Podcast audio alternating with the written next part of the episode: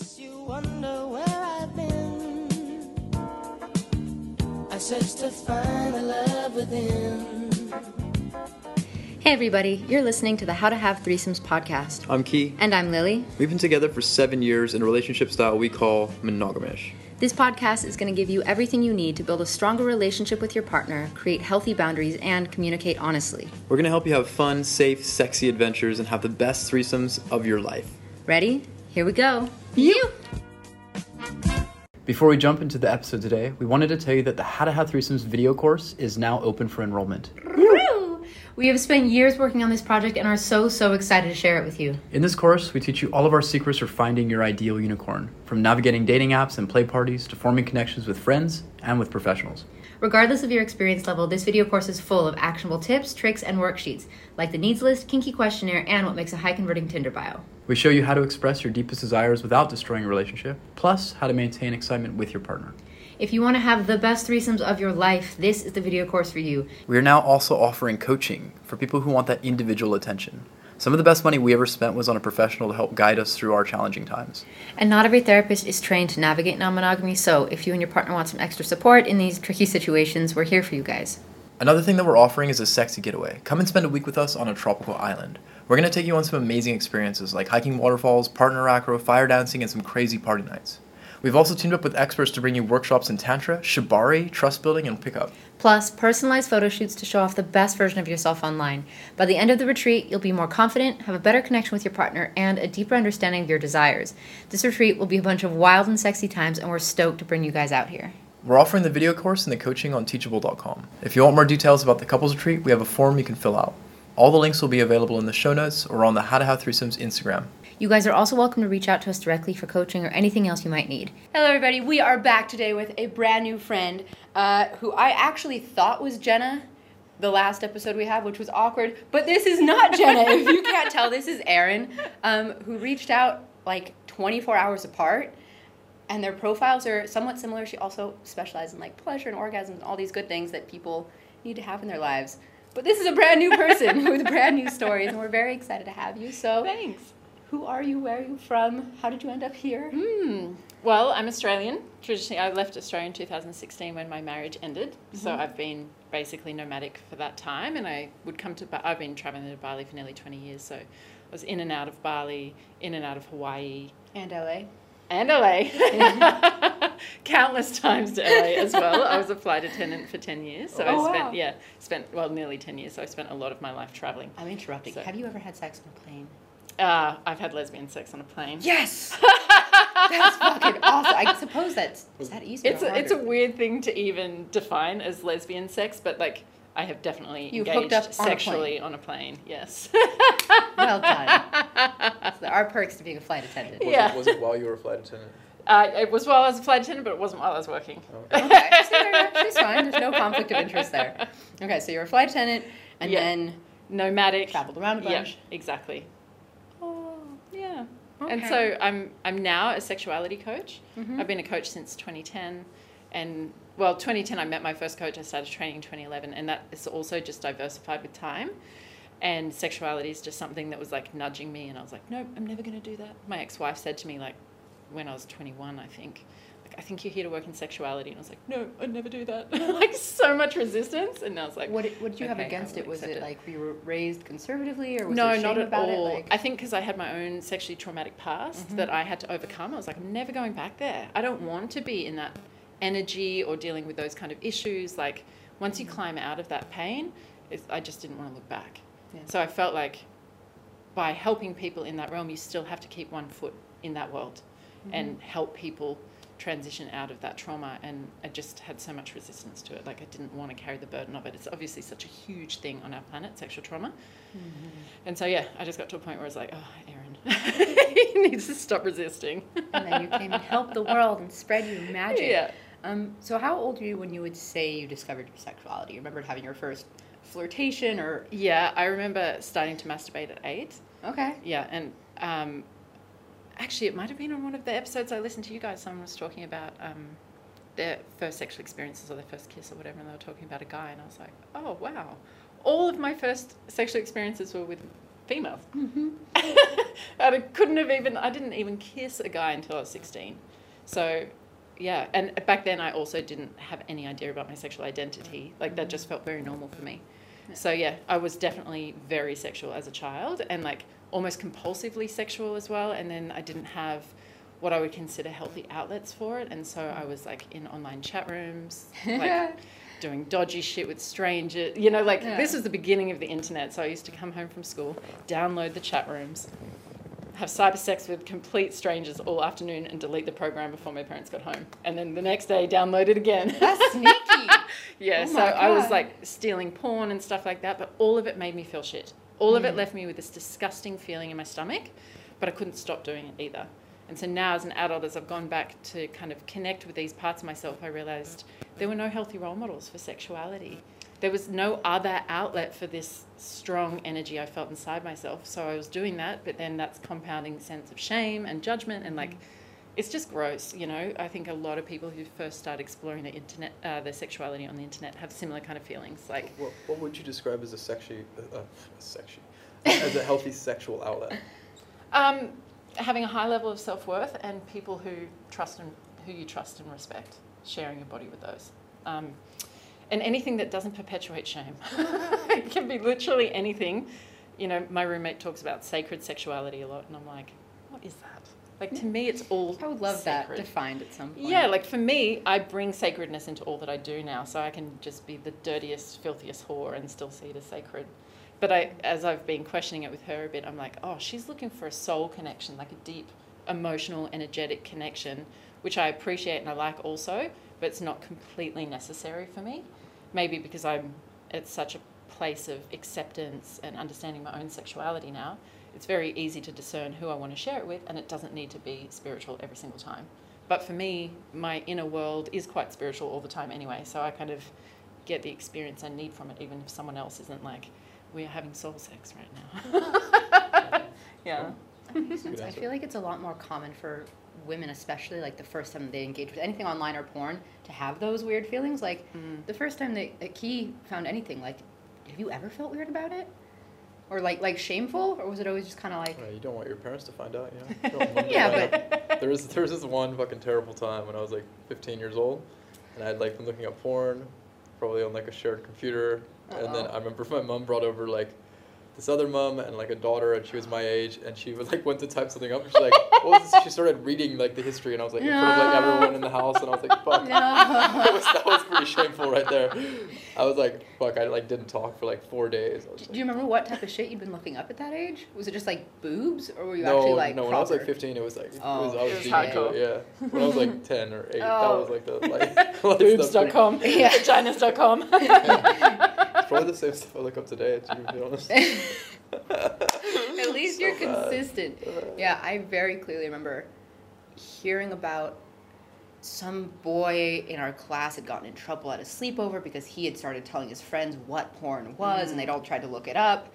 And then all of a sudden, everyone in the school knew that porn was a thing, but that we weren't supposed to talk about it. And someone was handing around a slip of paper with like some website. I don't even know if this website's still up, but it was like welivetogether.com, which to me didn't even sound. I'm like, that doesn't sound like a bad thing. It's like wholesome. friends doing something. And me and my friend, of course, immediately go home to her bedroom and we're like, 11. Open her computer and we're just like, we live together.com. And immediately opens like that big pop up where it's just some girl getting like railed in the ass. And we were like, ah, oh God. And we like slammed the computer. She started crying. Oh, we were like, no. we're like, what was that thing going into her? We're like, oh my God. I didn't see porn again for like four or five years. Wow. I was like, that was horrifying. And now I look back and go, oh, that was just some like low budget porn. She's making Yeah. noise. But I was going, was that pain noises? Was that girl cry? I can't even tell. Like, I can relate Oh to that. I went through large, large windows of my life really judging porn and also Mm-hmm. feeling bad about it. But now, because I understand that I'm a demisexual, Mm-hmm. I require emotional connection to feel arousal. And so when you see porn without context, you don't see emotional connection. So anyone that has that need can be really confronted by porn and misunderstand it. Mm-hmm. And then once I under- started to understand, I was like, oh, this isn't all bad because other people's sexuality is different from mine, or other people can be turned on by different things. And again, I can bring those elements into my experience now and be selective about what porn I want to see. And like, especially, do you know Bellesa? no. Bellesa is a feminist porn site. Oh, So yeah, how do just you like spell that for people? uh, I should know because I type it into my browser every time because I always use the incognito windows. Yeah. I never let it leave Yeah, a yeah, I've history. learned, I've learned my, my lesson. Even as a fully grown 40 year old Duck, with full go, autonomy, I'm still Clear the hiding history. history. you never know when you're going to open your phone in front of someone or Yeah. whatever. Uh, I think it's B E double L E S A. We will try to Dot tag that in the description for you guys. Yeah. Check. So all of their uh, actors are well paid and have consent practices and blah blah blah blah blah, and it's often not so focused on the man's ejaculation. Mm-hmm. So yeah, it's a, a safer place for people to browse, and you can set the settings to I want sensual or passionate or rough, and I'm always Oh, like. rough. Full end of the like, Does it get hardcore enough for me now? But as a starting place for people that are resistant to porn, especially women, it's an excellent place to And start. it also sounds like it could be a good place for couples because I know sometimes you guys reach out to us and are like, oh, you know, my girlfriend, or even sometimes like, oh, my husband doesn't want to watch porn with me because X, Y, Z we're comparing, or, Mm. and I'm like, maybe just go for something that's like kind of sensual and sweet and sexy in the background. You don't have to go for like watching a gangbang together. Yeah. Like, just find something that is comfortable and then maybe like try each other's flavor a little bit once you're Yes. used to it. so, so another question: Do you have any like preferred search terms or anything like that to find that stuff? Because like I know for me, a lot of what I like looked up when I was trying to find something that felt like it had more connection was like amateur stuff. When it's Yes, like between like a, a partner, you know, a couple Right. that like already love each other and you know they're not necessarily doing it. It's more for exhibitionism, but you can Yeah. tell they're actually into it. They're not just So, so I know, usually like, put in amateur is, like, romantic. Romantic. Romantic anal. Romantic rough, gangbang. rough, romantic rough, double romantic penetration. anal. There you go. No, but that's But if I feel like something that's going to stoke the emotions, I'll always put the word romantic in it, and it tends to just be focus a little bit more on the connection between the actors. But like, I'm such a hardcore person myself that I love the intense stuff. you're like, we're gonna see the intro, skip forward a little bit. Yeah, it always skipping forward to the good bits. Yeah, Let's. I don't hardcore. sit there for the um, yeah romantic hardcore. That could be like a, New website. yeah, and my personal branding. We got a new business idea right there. yeah, everything falls under the category of romantic hardcore. I like it. I like it. Yeah, but like for me, I don't sit there. I don't really need the storyline. I actually have these dreams of creating porn myself or directing porn myself using my own erotic creativity because that just sometimes like I'm just having a hundred ideas at once of all the ways that we could fuck. But actually, really focusing on the emotionality, mm-hmm. so people feel something. Because you know when you watch a good movie and it's like, oh god, I got goosebumps when she said that, or I was crying when she was crying. Like there's a way of transmitting emotions, and I think what they've failed, what I've never found it anyway, really emotional porn. And so for anyone else that's like, yeah, actually, that idea of demisexual, of like, I can be completely asexual when I'm not met emotionally. Like it was like a light switch, and I thought I was broken. Mm-hmm. I was like, how can it be that I can be such a whore and a nun? You know, like nothing. Like, ugh, what are you I'm all a slutty doing? nun. Yeah. also, one of my childhood dreams. I did legitimately want to be a nun or the woman on Wheel of Fortune who spun the letters around. So I'm like, either objectify me completely or I'm a nun. That's such an interesting polarity. You're I like. I can't be in the middle. It has to be one no, or the other. extreme. Everything's extreme. So yeah, wouldn't it be amazing to like create porn, not with some stupid storyline of like, oh, hello, milkman. You know, like I can't pay for it. What can I do? My boobs are falling out of my shirt. Like, I don't know who actually gets off on that. Like, there must they obviously are catering to an audience because they all dress like that, they all act like that, they all sound like that. But in reality, if some girl came in dressed like that, would we instantly want to fuck her? I. I I think it's. I honestly think it might just be budgetary constraints. they don't have enough money for a good fucking. Good outfit. plot line, good actors. A real milkman. Obviously, it's a billion dollar industry. That money's going somewhere, but yeah, unfortunately, it's not. I, I don't know. There are some like movie cinematographic movies that have Yeah. porn in it, but again, that's not really what I'm looking for. I just need to feel, Yeah. like, make me feel like if a man walked in and took his woman and said, "I fucking love you," and do you fucking trust me? You know, like And just really, pushed fu- it, do yeah. you trust me? And you could feel that she's like, "Of course I trust." You know, like somehow portray that depth of love and trust. Mm. Great, well, you're my dirty little whore right now, and then just fucking smash her in every possible way. And that's what we're it wouldn't take for. that long. Like literally, the first two three minutes, just focus on the fact that you trust me. Do you trust? Like watch her drop into that submission of trust, and then just like And bring all the men in. And then the doors open, the Yeah. floodgates. So maybe I'm gonna make that like a random shout out to you guys. If any of you know of such things, send us a link. Maybe I'll make like a little highlight story for like the best types of porn that we have found that are like a little Yes. bit classy or more in depth or like not just like stepmom, you know, fucking the milkman type of shit. Yeah. Like Yeah. a little bit more, I don't know, Bit of depth to it. bit of depth. Okay, so send me your in depth. And if not, just give me the extra validation that I should go out and do it. I like that. I like that. So, I want to loop back real quick. So you said that in your like beginning of life, everything you did was with girls, and then you hadn't kissed a boy till you were like Mhm. 16 or something. But you also mentioned that you were first married to a woman. Yeah. So how? What was the arc of of discovery there? Crazy wild 40 year journey of coming to understand who I am. Um, so yeah, I still remember kissing that boy from the skate bowl in the afternoon after school. But I think because uh, typical teenage boys do not stoke my emotionality, it was always Yeah. this awkwardness, and I just didn't feel anything with them. But with females, the emotionality is very present, so it was easy to explore. So yeah, I still remember kissing that boy for the first time, and then Did, did he stoke your emotionality? Like, was no, there some sort of there was no connection there? It- yeah, no, it was How did it terrible. happen? He was just like, hey, do you want to Yeah. kiss? And I grew up in like a rough area of Brisbane. No, It wasn't too rough, but it was out of suburbia. You know, the standards that are set for you by what is demonstrated is mm-hmm. ter- like these guys do. They sit around the skate bowl, getting stoned. That's the quality of man available to you. So you just settle for that. you don't even realize that there could be more. But yeah, just looking back, I can see my resistance to feeling connected to guys was tend to be because there's no emotional connection. So yeah, then I had this boyfriend in high school, and I lost my virginity to him, and I remember being way too sexual for him to handle, and like his discomfort and his shame, and Really? yeah, that it was. I often think back, could he have been bisexual? Could he have? He's now with a kid. I think he's got a female partner and a kid. Not so that necessarily exactly. But I. I haven't got that feeling that like he's not really that into me, or like something about me or my sexuality is not naturally arousing. And you think most teenage boys would be like, "Sweet, I've got a Take woman." anything. Yeah, and that wasn't there. But again, I do have this tendency to very uh, intimidate partners, or if the, especially men with the pressure to, I need to perform, I need to please this woman. Yeah. And if they can sense like, oh, she's a very intense, very deep, very large sexual woman, if I am afraid of failure, that maybe I won't even go there in the first place. So it could have been some of that there So too. do you feel like you were the one actually pushing it then? Absolutely. Oh, every time. Oh, Look at that. So Every how, time, how old please were you and how let me suck your you dick. Please, please, let me suck your dick.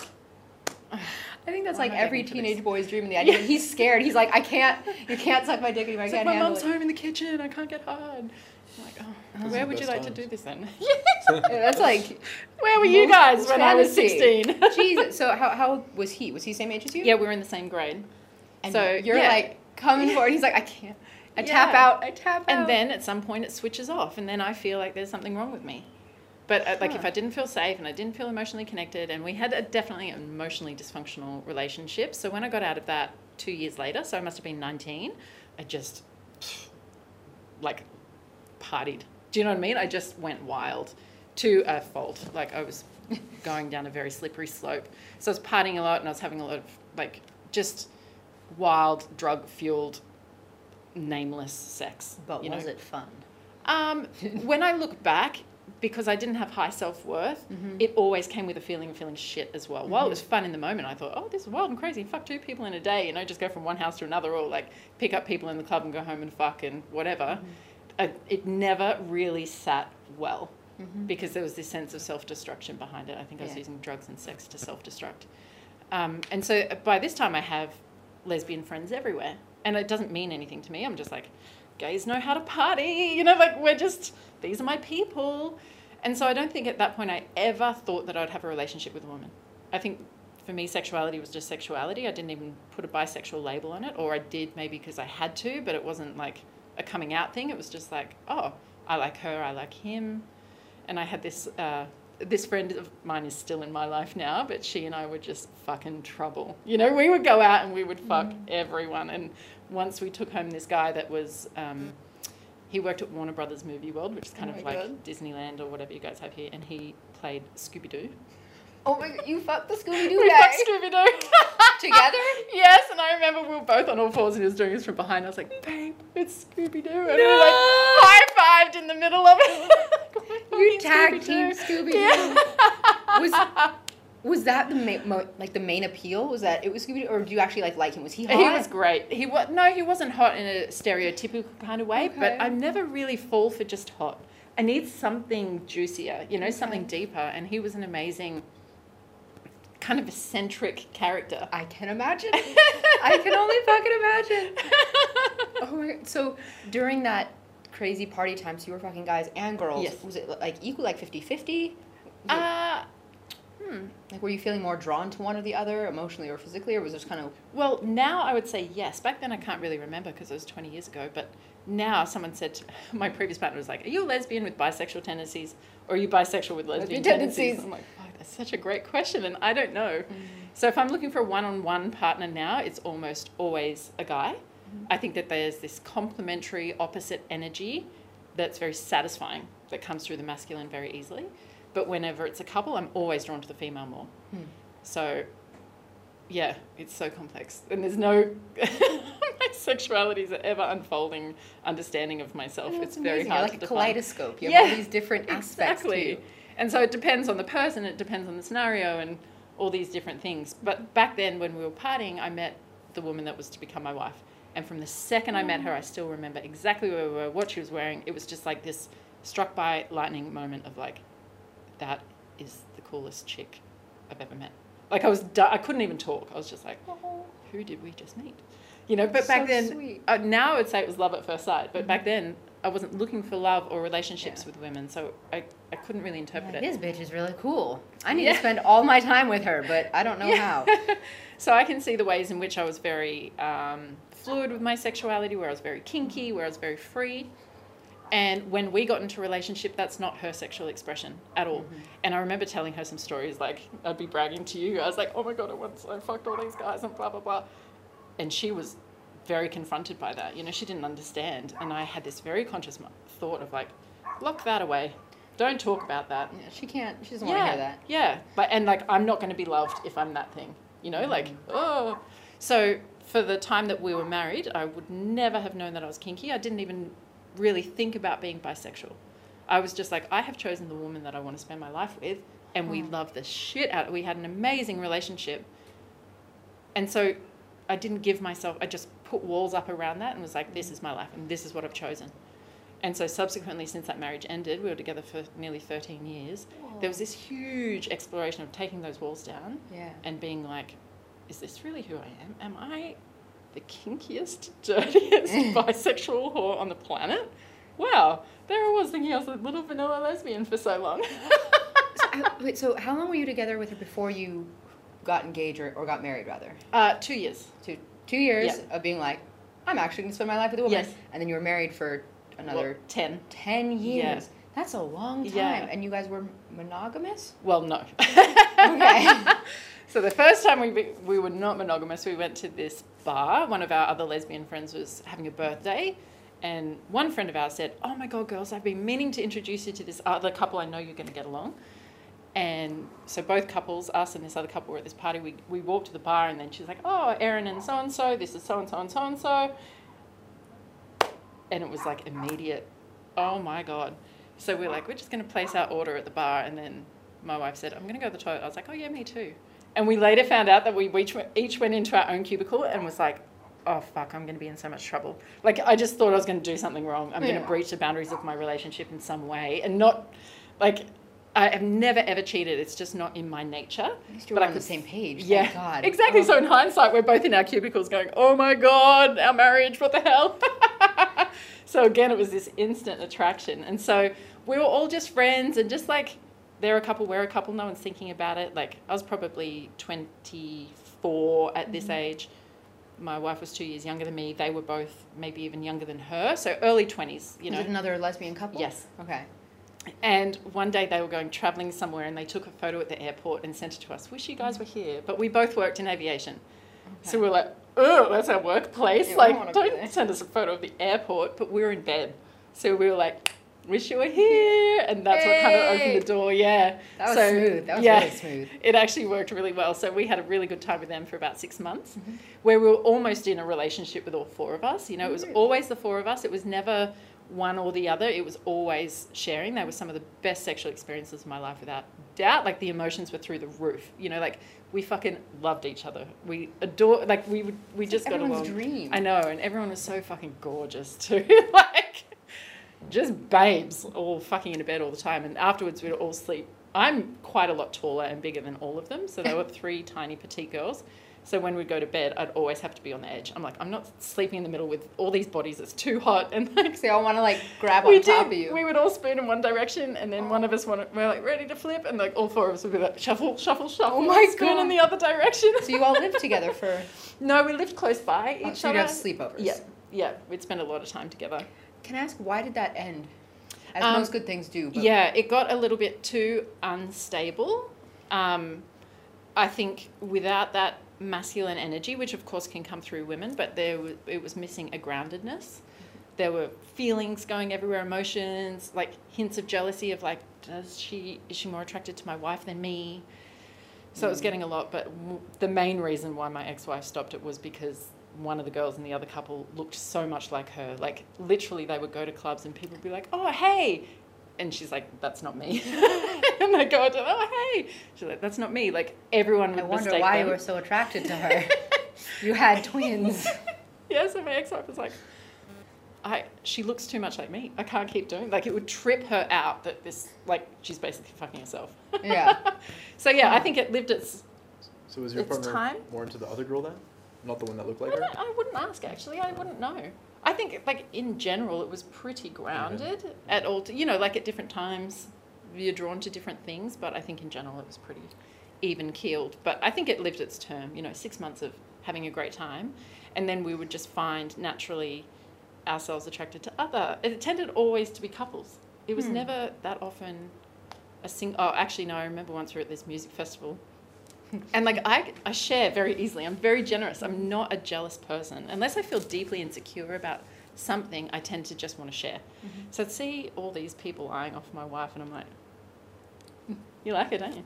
And "Oh, you know, like getting shown I'm like, "You want to kiss her, don't you?" You want some of that? Yeah, go on, you can. And they're like, what, what? And I'm like, you can. Like, you know, I found this pride of like, go, have her, take her. I know she's coming home with me. I don't doubt for a second that she's coming home with me. So go and enjoy that. And I remember once we were flying to into LA actually, and I was a passenger, and she was operating the aircraft. So I was sitting in business class while everyone's disembarking. Like, how many hundreds of people are in a triple seven aircraft? Hundreds. Yeah. And I was like, did they all I fuck you on the way out? Did every per-? and she's like, "Hmm, yeah.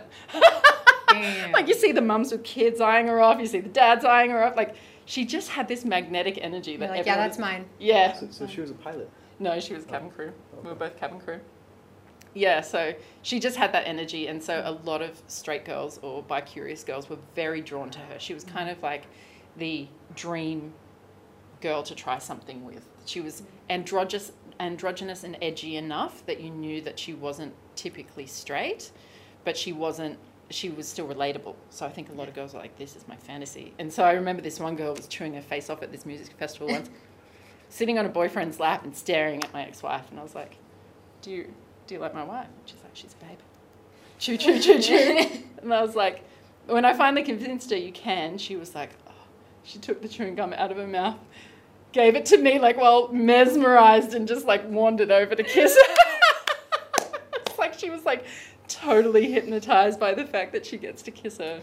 So yeah, we had these windows of openness that just mm-hmm. happened naturally. It's not like I've ever gone to read a book and said, "Oh, actually the first time I read the word polyamorous, I was like, well, poly means many and amorous definitely would come from the word amore meaning love. This means that you could have many loves." Like I was reverse engineering. I was like, "This this is me." Light bulbs. You're like, wait a minute, there's a word for this. So I know a lot of people do like, oh, bisexual's a nice concept, or I think I want to try being with a woman, or like, oh, poly sounds like a great relationship style. I'm going to go and try that. I'm like, that was never the case for me. These hmm. things were happening, and then I have to go back and go? Oh, there's a name for this. Oh, this is what this is. So it's always just been a very natural expression, or it's come out of very natural experiences. It's never been something I have to like push myself into or force myself to try. That's beautiful how easily it worked out between the two of you, and it sound. She sounds so cool. I mean, She's amazing. She I, I love that even though your relationship's ended, like you can still reflect on her with that much fondness. 'cause I Yeah. feel like that's something a lot of people lack or like they end with bitterness, but the fact that you're able to like Yeah. still appreciate. It's been that- seven years now that we're out of the marriage, and we've definitely had some rocky times trying to work out how we can be in each other's lives still as friends or as family.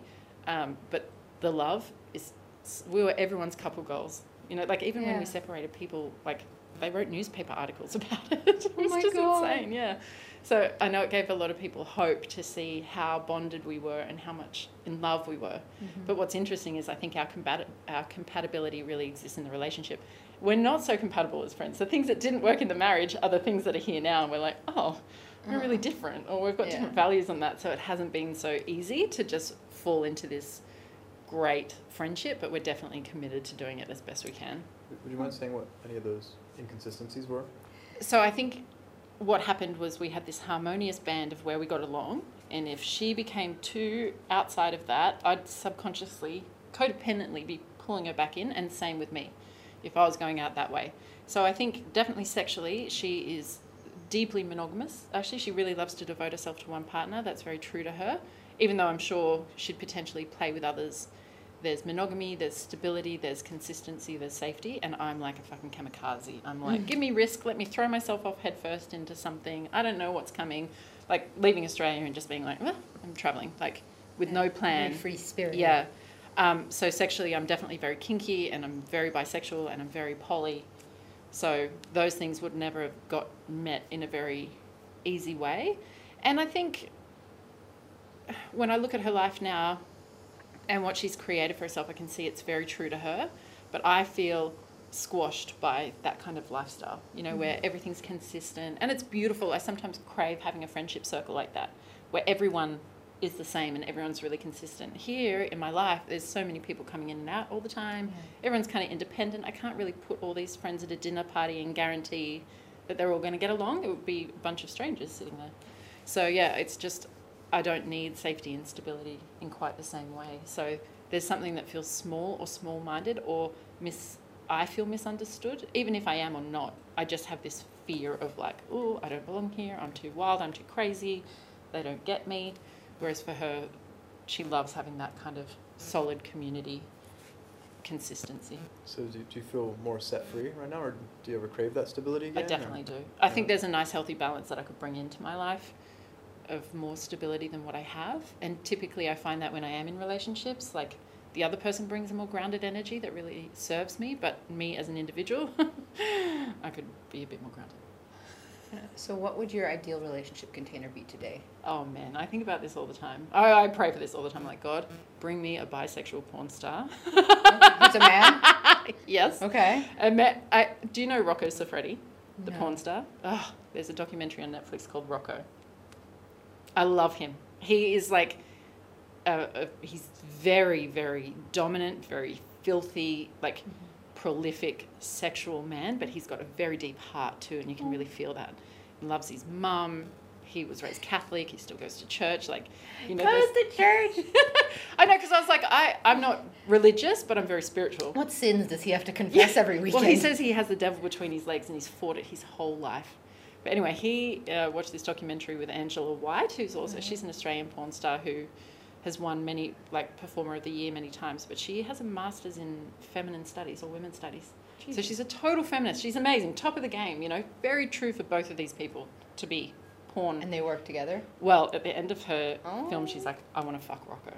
But he's gone into retirement now, but she said to her producer, I want to fuck Rocco. So they call Rocco and he says, yes, he'll fly to LA and film this scene. And basically he walks in the room and they start fucking and everyone's like, wait, wait, wait, like we don't have the cameras. Like, guys, stop. Pause. And we can't stop them. They just were like going at it and they eventually at some point rip them apart and get her back into hair and makeup, separate him, and then they do it again. And so it just nonstop. And at the end, she was like, fucking Rocco was amazing. It was like a one man gangbang.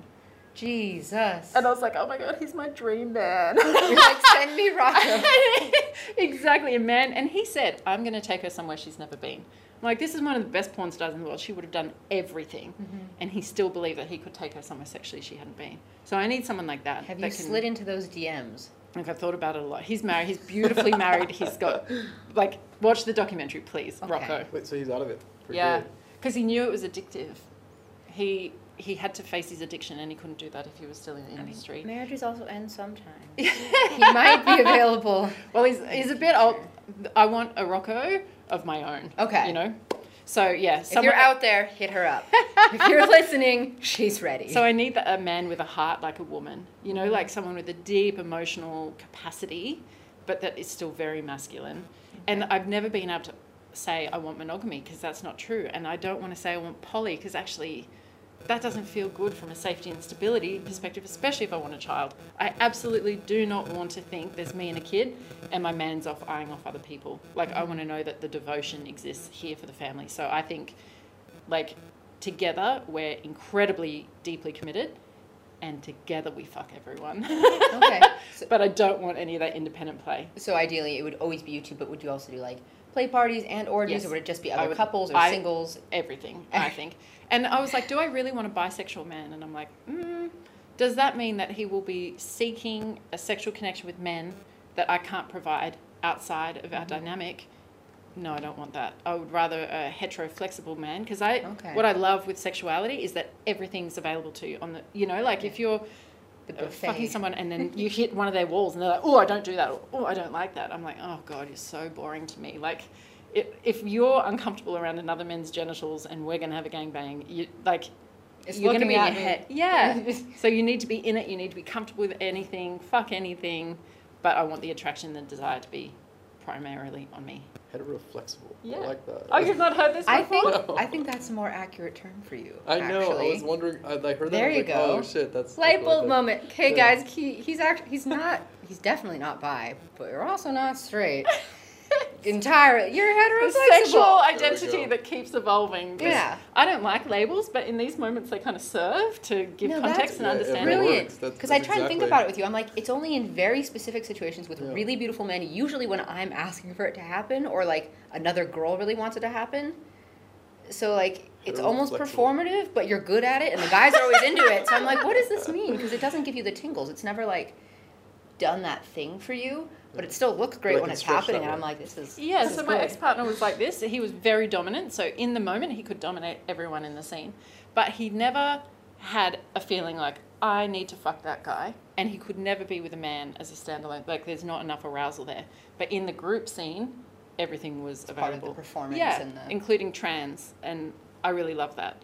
But what my struggle, I guess, with especially women who identify as bisexual, it's almost like glorified to be a bisexual woman, which is a mm-hmm. good thing in our society that we've got that kind of freedom. But I'm like, if you wouldn't have standalone sex with a woman or a standalone relationship with a woman, please don't call yourself bisexual. Because for me, as someone that was with a woman for a long time, so many people are like, oh, you're just doing it for us. You're just doing it for a show. You haven't had the right cock yet. Someone said it to me at a recent play party here, like less than a month ago. He's like, I'm pretty sure every bisexual woman I met just hasn't met the right guy yet. Oh, And I was oh, like, oh get my out! God, really You're fired. I was like, so that's the same for you? If you haven't met the right woman, you're just going to choose one of your mates? Like, Yeah. of course not. You can't unless it's real for you. If you're there, it's real for you. So I feel like women uh, claim the title too often, which does an injustice to people who have genuine bisexuality. And then for men, they don't have the freedom to say they're bisexual. Or if they do say they're bisexual, people are like, oh, he's really gay. He's just not he's- ready to fully Yeah. flip yet. Yeah. So there's something called bisexual invisibility, where people completely say, "Oh, well, she's only doing it because she wants the men. He's only doing it because he's really gay," and then it's not. It doesn't have the same kind of legitimacy. So th- I think that's why I had so much resistance to it for so long too. Because when I identified as a lesbian, there was almost this like, "You can't go back to men. You can't leave us." Or you'll be kind of You're- you're on outed this from our team group." now. Yeah, Um, I'm like, are we not fighting for the right to love anyone? Except I'm not allowed to love men now. so I think when I, I, I left my marriage and then was like, I do want to explore with men again, I, I just went to identifying as straight. It was like only men. So I was doing that for years. And then this partner, this dominant partner of mine, he was like, You know you're bisexual, right? Oh, I don't think he said that first. He said, Tell me you want to lick her pussy. And I was like, mm, mm-mm. I couldn't even open my mouth. He's like, Say it. I want to lick her pussy. And I was like, Oh. Can't say He's it. like, You're blocked around it. And I'm like, I am. I can't say those words. Like, Huh. I, I was like, why? Help me. Like, why can't I say this? And he's like, because you're scared of rejection. In your lesbian community, it was not okay for you to be bisexual. And so you've just gone to the other side, and now you're scared of losing this community. And there was a relief of like, I'm not gay anymore. I can just pass in society without all the burden. Yeah. Like not everyone gets that to be a marginalized identity and then go back into a privileged identity. You know, if you were black, for example, you don't get the choice to like free yourself of blackness for any period of time. So there was this sense of like, it is a burden, it is a hard and difficult life we choose to be marginalized. Mm-hmm. And like, a lot of people don't choose it, but you know, you could be closeted. Well, it's like and waving not let the people little know. rainbow flag. It's like in your bio. It's on your how you present yourself and what you always have to stick up for, like all the parades and the rallies. Now you're like, no, no, I'm just, I have a boyfriend again. Exactly. And it's like, oh, I just disappear into society without standing out. I'm not going to get yelled at in the street. I'm not going to get stared at in every venue I walk into. I can just like. So there was some relief that came with that. And then he was like, but you're really bisexual. And I was like, damn, I got to leave this community again.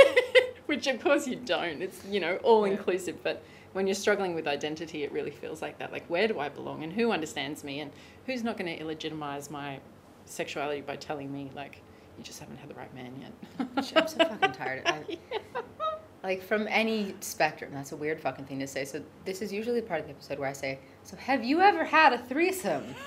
um, I think there have been threesomes and moresomes and Yeah. and many different configurations of of sums. so before we started recording, I said I can't even remember my first. Really? Yeah, I just cannot remember. I was with a couple. I, I and when it rains, it pours. I've just had five couples in a row as well. Jesus. just on a unicorn bender. I haven't slept with ten people in a matter of weeks since I was twenty. You know, like You're just, making everyone's dreams come true. That's it. And I just got to the point where I'm like, I'm not going to be anyone's first time anything anymore. Like, Mm. if you haven't had a threesome or if you haven't been with a woman, like, I'm sorry, it's not going to be me. I do not hand get holder. Yeah, I don't get my needs met. It's Mm-hmm. so nice to fulfill their fantasies. It's so nice to blow their mind, and they're having like super edgy sexual experiences, and I'm just like twiddling my thumbs, like this is barely scratching the surface for me. Oh, this is very or vanilla. often the guys don't get so hard because there's a lot going on mentally for Mm-hmm. them, thinking like there's a lot of pressure, and I've got to please two women now. I'm like, ah. I'm like, I really need to be pounded. You're you're not not, even going to enter it. me. Yeah. hmm. So yeah, I don't want to be anyone's first time anything, but I was thinking back, like, when was my first time? It's almost like it's always been there. Hmm. From when I think back, it's just m- merged into all these other kind of sexual experiences. But I think when people haven't had a threesome, and it's this mystical, far off fantasy, there's a lot of pressure to make it happen and to have it fulfill what happens in your mind. But when you start having them, and I'm sure that people that listen to this podcast then get equipped to like, how can I create it? Okay, it's actually quite easy. And then you're like, oh, it's not that big a deal. It's It so- flows. it makes sense once you're in it with the right people. With the right people, it like Yes. You. It just it's like why hands, wouldn't you want more hands? more love. It's just more it's easy. Exactly. It just is, it feels like the most natural thing, and obviously humans have been doing it since the beginning Mm-hmm. of time. Like ancient civilizations were having orgies. There's like pictures of the Greeks, and they're all just fucking on the dinner table. Like exactly. is not and a new thing. Eating, purging, fucking again. Yeah. men, women, all the different stacks. yeah. It's And so I think for some people who are really naturally monogamous, it's just they don't want to share. They feel threatened, they feel triggered, they don't like the idea. But for me, it's just generous, it's sharing. It's like, why wouldn't we? Um, so I was thinking, I think I've had every configuration of threesomes that you could possibly have, like all women, me and two men, or me and more men, two women and a guy. trans. I haven't had trans yet, it's on the bucket list. We got one thing left. Yeah, Okay. yeah.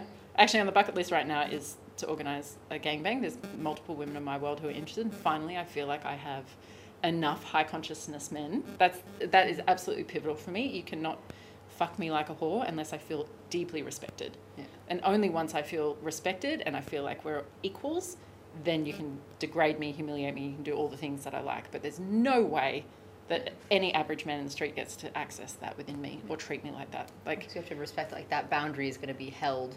yes. Like you know, you know how far you can push it. Exactly. And I'm going to give you that freedom without needing to be like, be careful. Are you, are you paying attention? Like, And the fact that it's ironic. Like, you can only mm. humiliate me and degrade me because you respect me. Like, I don't want to be humiliated and degraded out on the street. I don't want some guy to start insulting me. Like, I'd hate that. But in the bedroom, I freaking love that. So it's just like flipping the tables, but yeah, it has to start with equality for me. do you often have very specific boundary discussions beforehand with your partners? Yeah, maybe to a fault. No, but I think that's I why you're so comfortable. Right? Exactly. And so for some couples, especially on their first time, they need it to be a bit reckless. They need to be like fuck, we can't overthink this. We're just going to throw ourselves in. And then here comes Erin. We're going to sit down at dinner. We're going to talk about every single possible thing. And it can be a bit of a boner killer. No, I so vouch for that all the time. Like people are like, well, what, what if we just get, get shit faced and meet her? I'm like, no, no, no, No. no. Your girlfriend's gonna hate you. Someone's gonna cry. Like Exactly. Talk about what you're. We, It's a we send people the yes, no, maybe list that they all have to like send check off with Oh, little emojis nice. and send back to us. It's like butt stuff, hair pulling, names, hitting. Like, what do you? Yes. Because I want it to be good for you, and I don't want you to like do some weird shit to me that like I wasn't ready for. So like, exactly. just talk about it. I know it's awkward, guys, but it's so but it can better. be sexy too. Like Mhm. It can be fun, and I think it is really important that all that talking is done, and especially the emotional talking, because sometimes it can be like, oh yeah, we're all ready, and then someone has that moment of fear, or Mm-hmm. someone's stuff has been triggered, and it's like, cool, let's talk about it. What are you afraid of? What's coming up? And like you invest that thirty minutes of talking to clear the energetic space, then the sexuality is amazing. But if you don't clear that, or you're hiding that, or you're pretending you're not triggered, oh my god, it's a freaking disaster. How do you normally have the conversation without it, and then like flow into it? So for uh, let's say a Usually I'm couple, like, can I kiss her now? Yeah. You're I like, just get the point where I'm done. I'm like, I need her. we're gonna start. So let's say you've like gone out to the bar with a couple. Yeah. And then you guys all are like in the taxi, whatever. You get back to the house, and Yeah. you're like, so we're going upstairs, and you're like, first we're gonna sit down, talk about our. Well, I usually meet a couple and I won't go home on the first date. Okay. I, I always say I'm just here to connect and we get to know each other because that gives them time to talk Mm-hmm. and work out, oh fuck, lots came up for us that we didn't think about.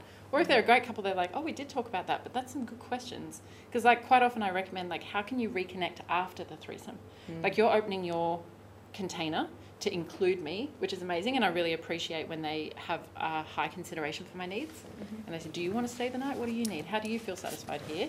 But when I'm departing again, I say to them, "Choose what's going to close you guys back together or re-establish your bond, and maybe you guys just fuck. And if you do that in front of me, I'd love it.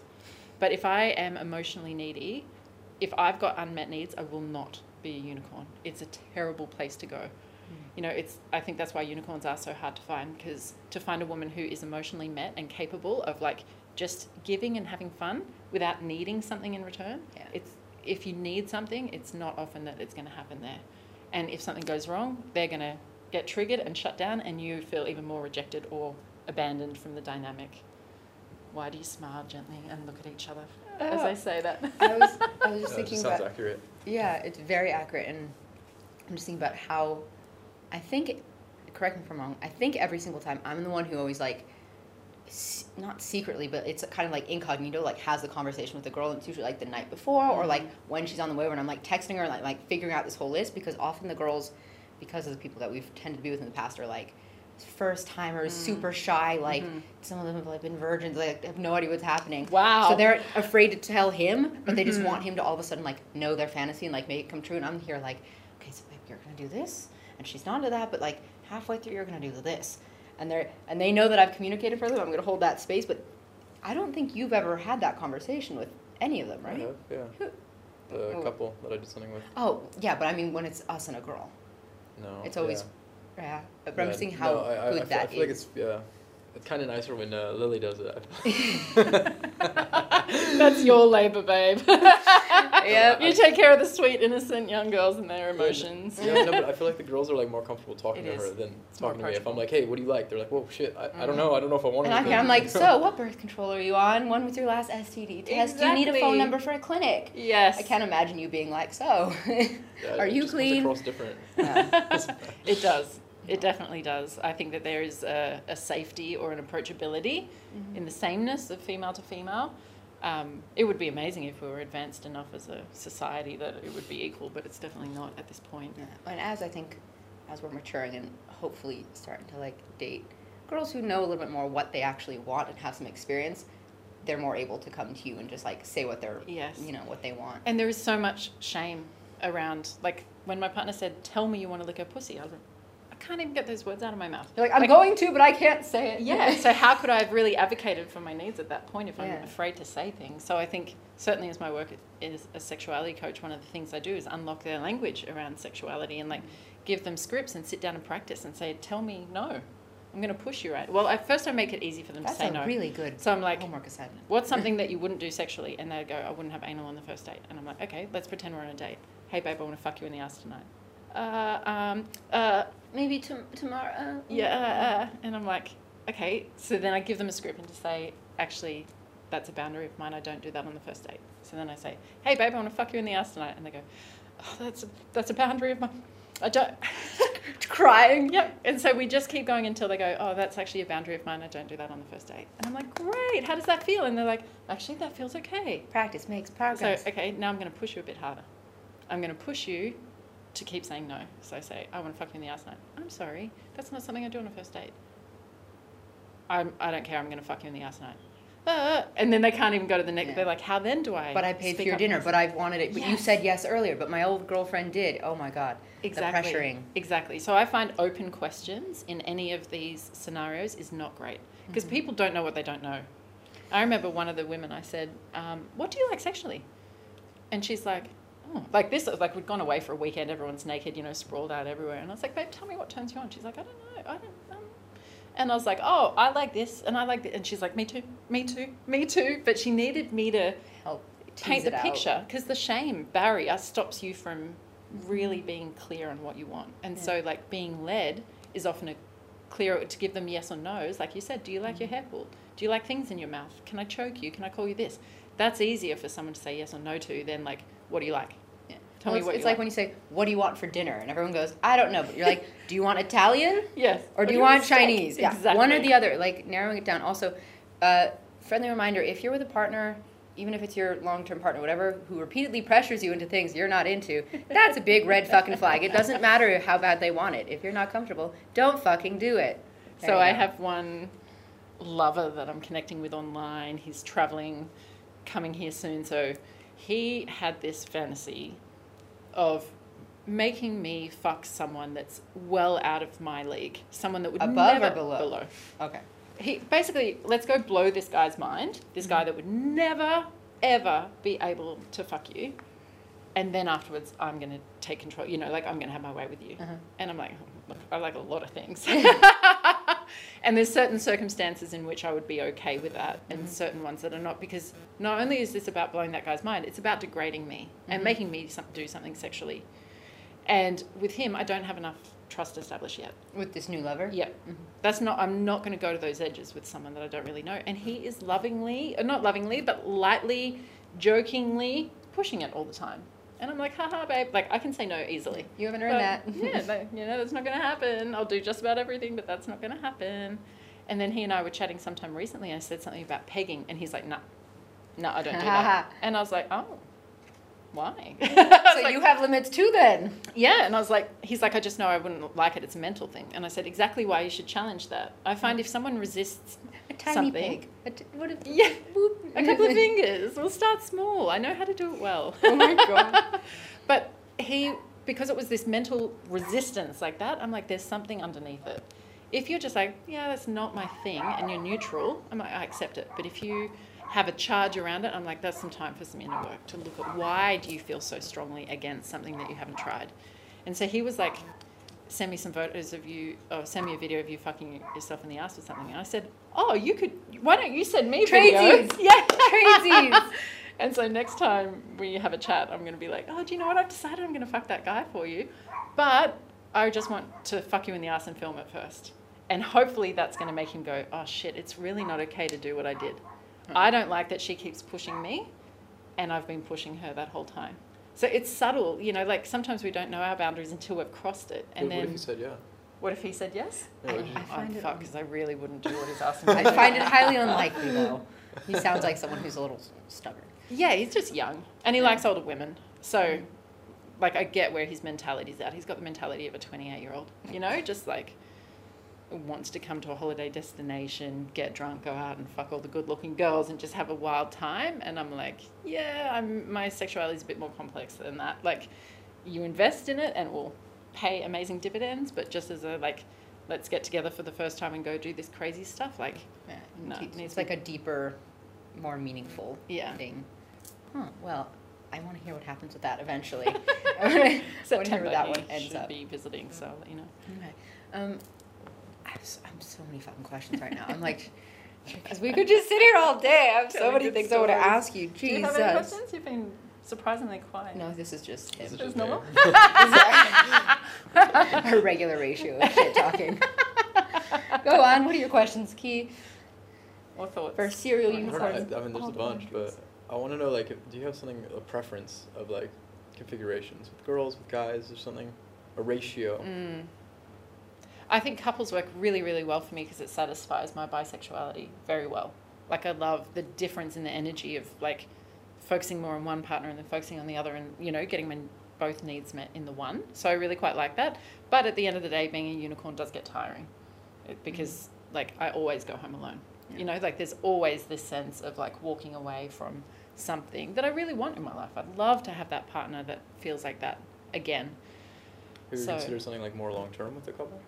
Has that ever been a possibility? Yes, uh, I tried that quite recently, and like just where they were at in terms of their level of consciousness, their communication, their attachment, they just like I'm asking for something way beyond their capacity. Uh, yeah.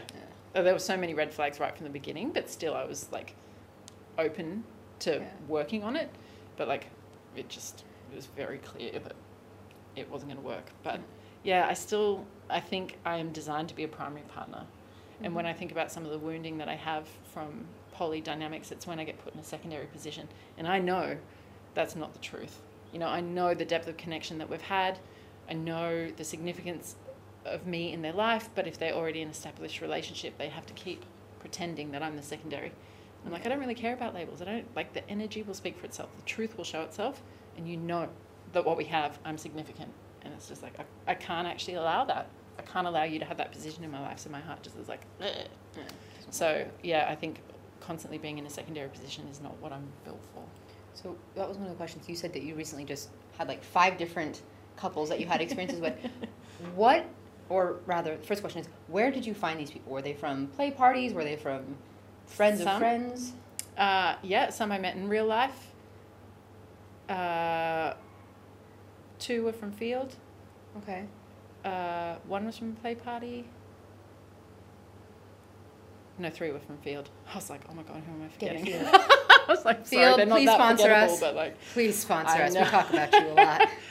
you know, my fir- I got onto Feeld like nearly seven years ago now. It's been a Mhm. long time, and that like it served me well at times. You know, I think I definitely get the best quality connections from that app. The fact that people do have to share their desires up front. You know, it's a safer place to be sex positive and be open about what it is that we're looking for.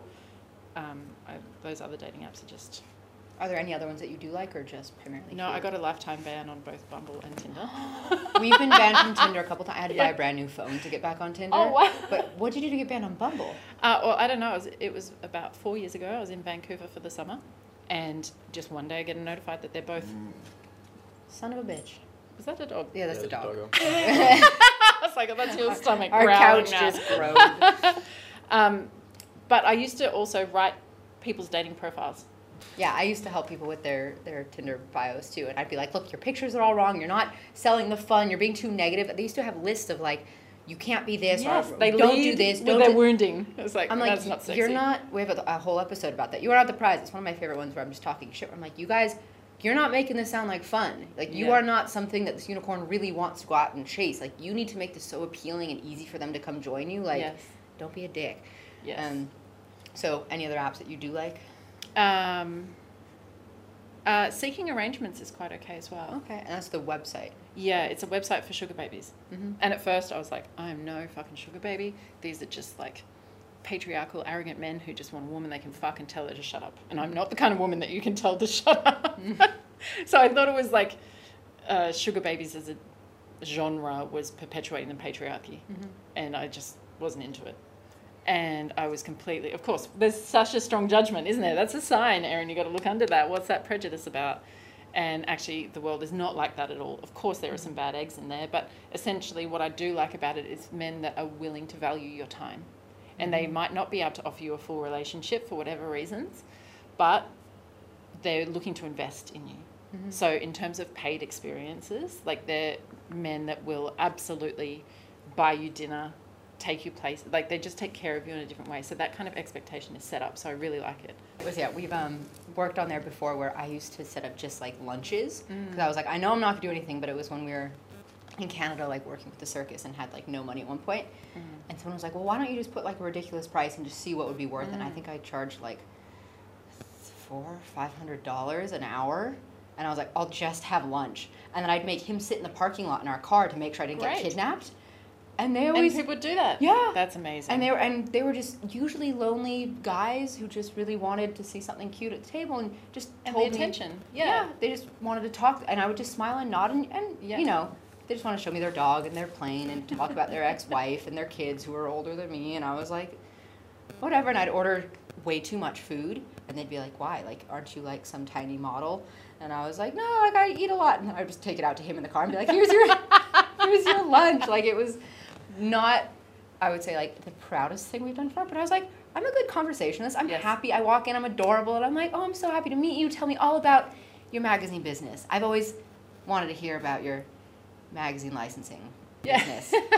but there has to be something genuine in it. Like we Mhm. have to be people, people. You know, like you couldn't fake that entirely. If you hated every minute Yeah. of it, you couldn't like pimp yourself out like that. But yeah, it's human connection, and it is just an interesting conversation with someone. Like, of course, there's some bad eggs on there. Like, oh my god, some absolute douchebag. Be careful people. who you meet up with. Always have a buddy. Tell people where you're going. The normal. But I first got onto this when I was living on a small island, and I was super curious about what the, I want to do some market research.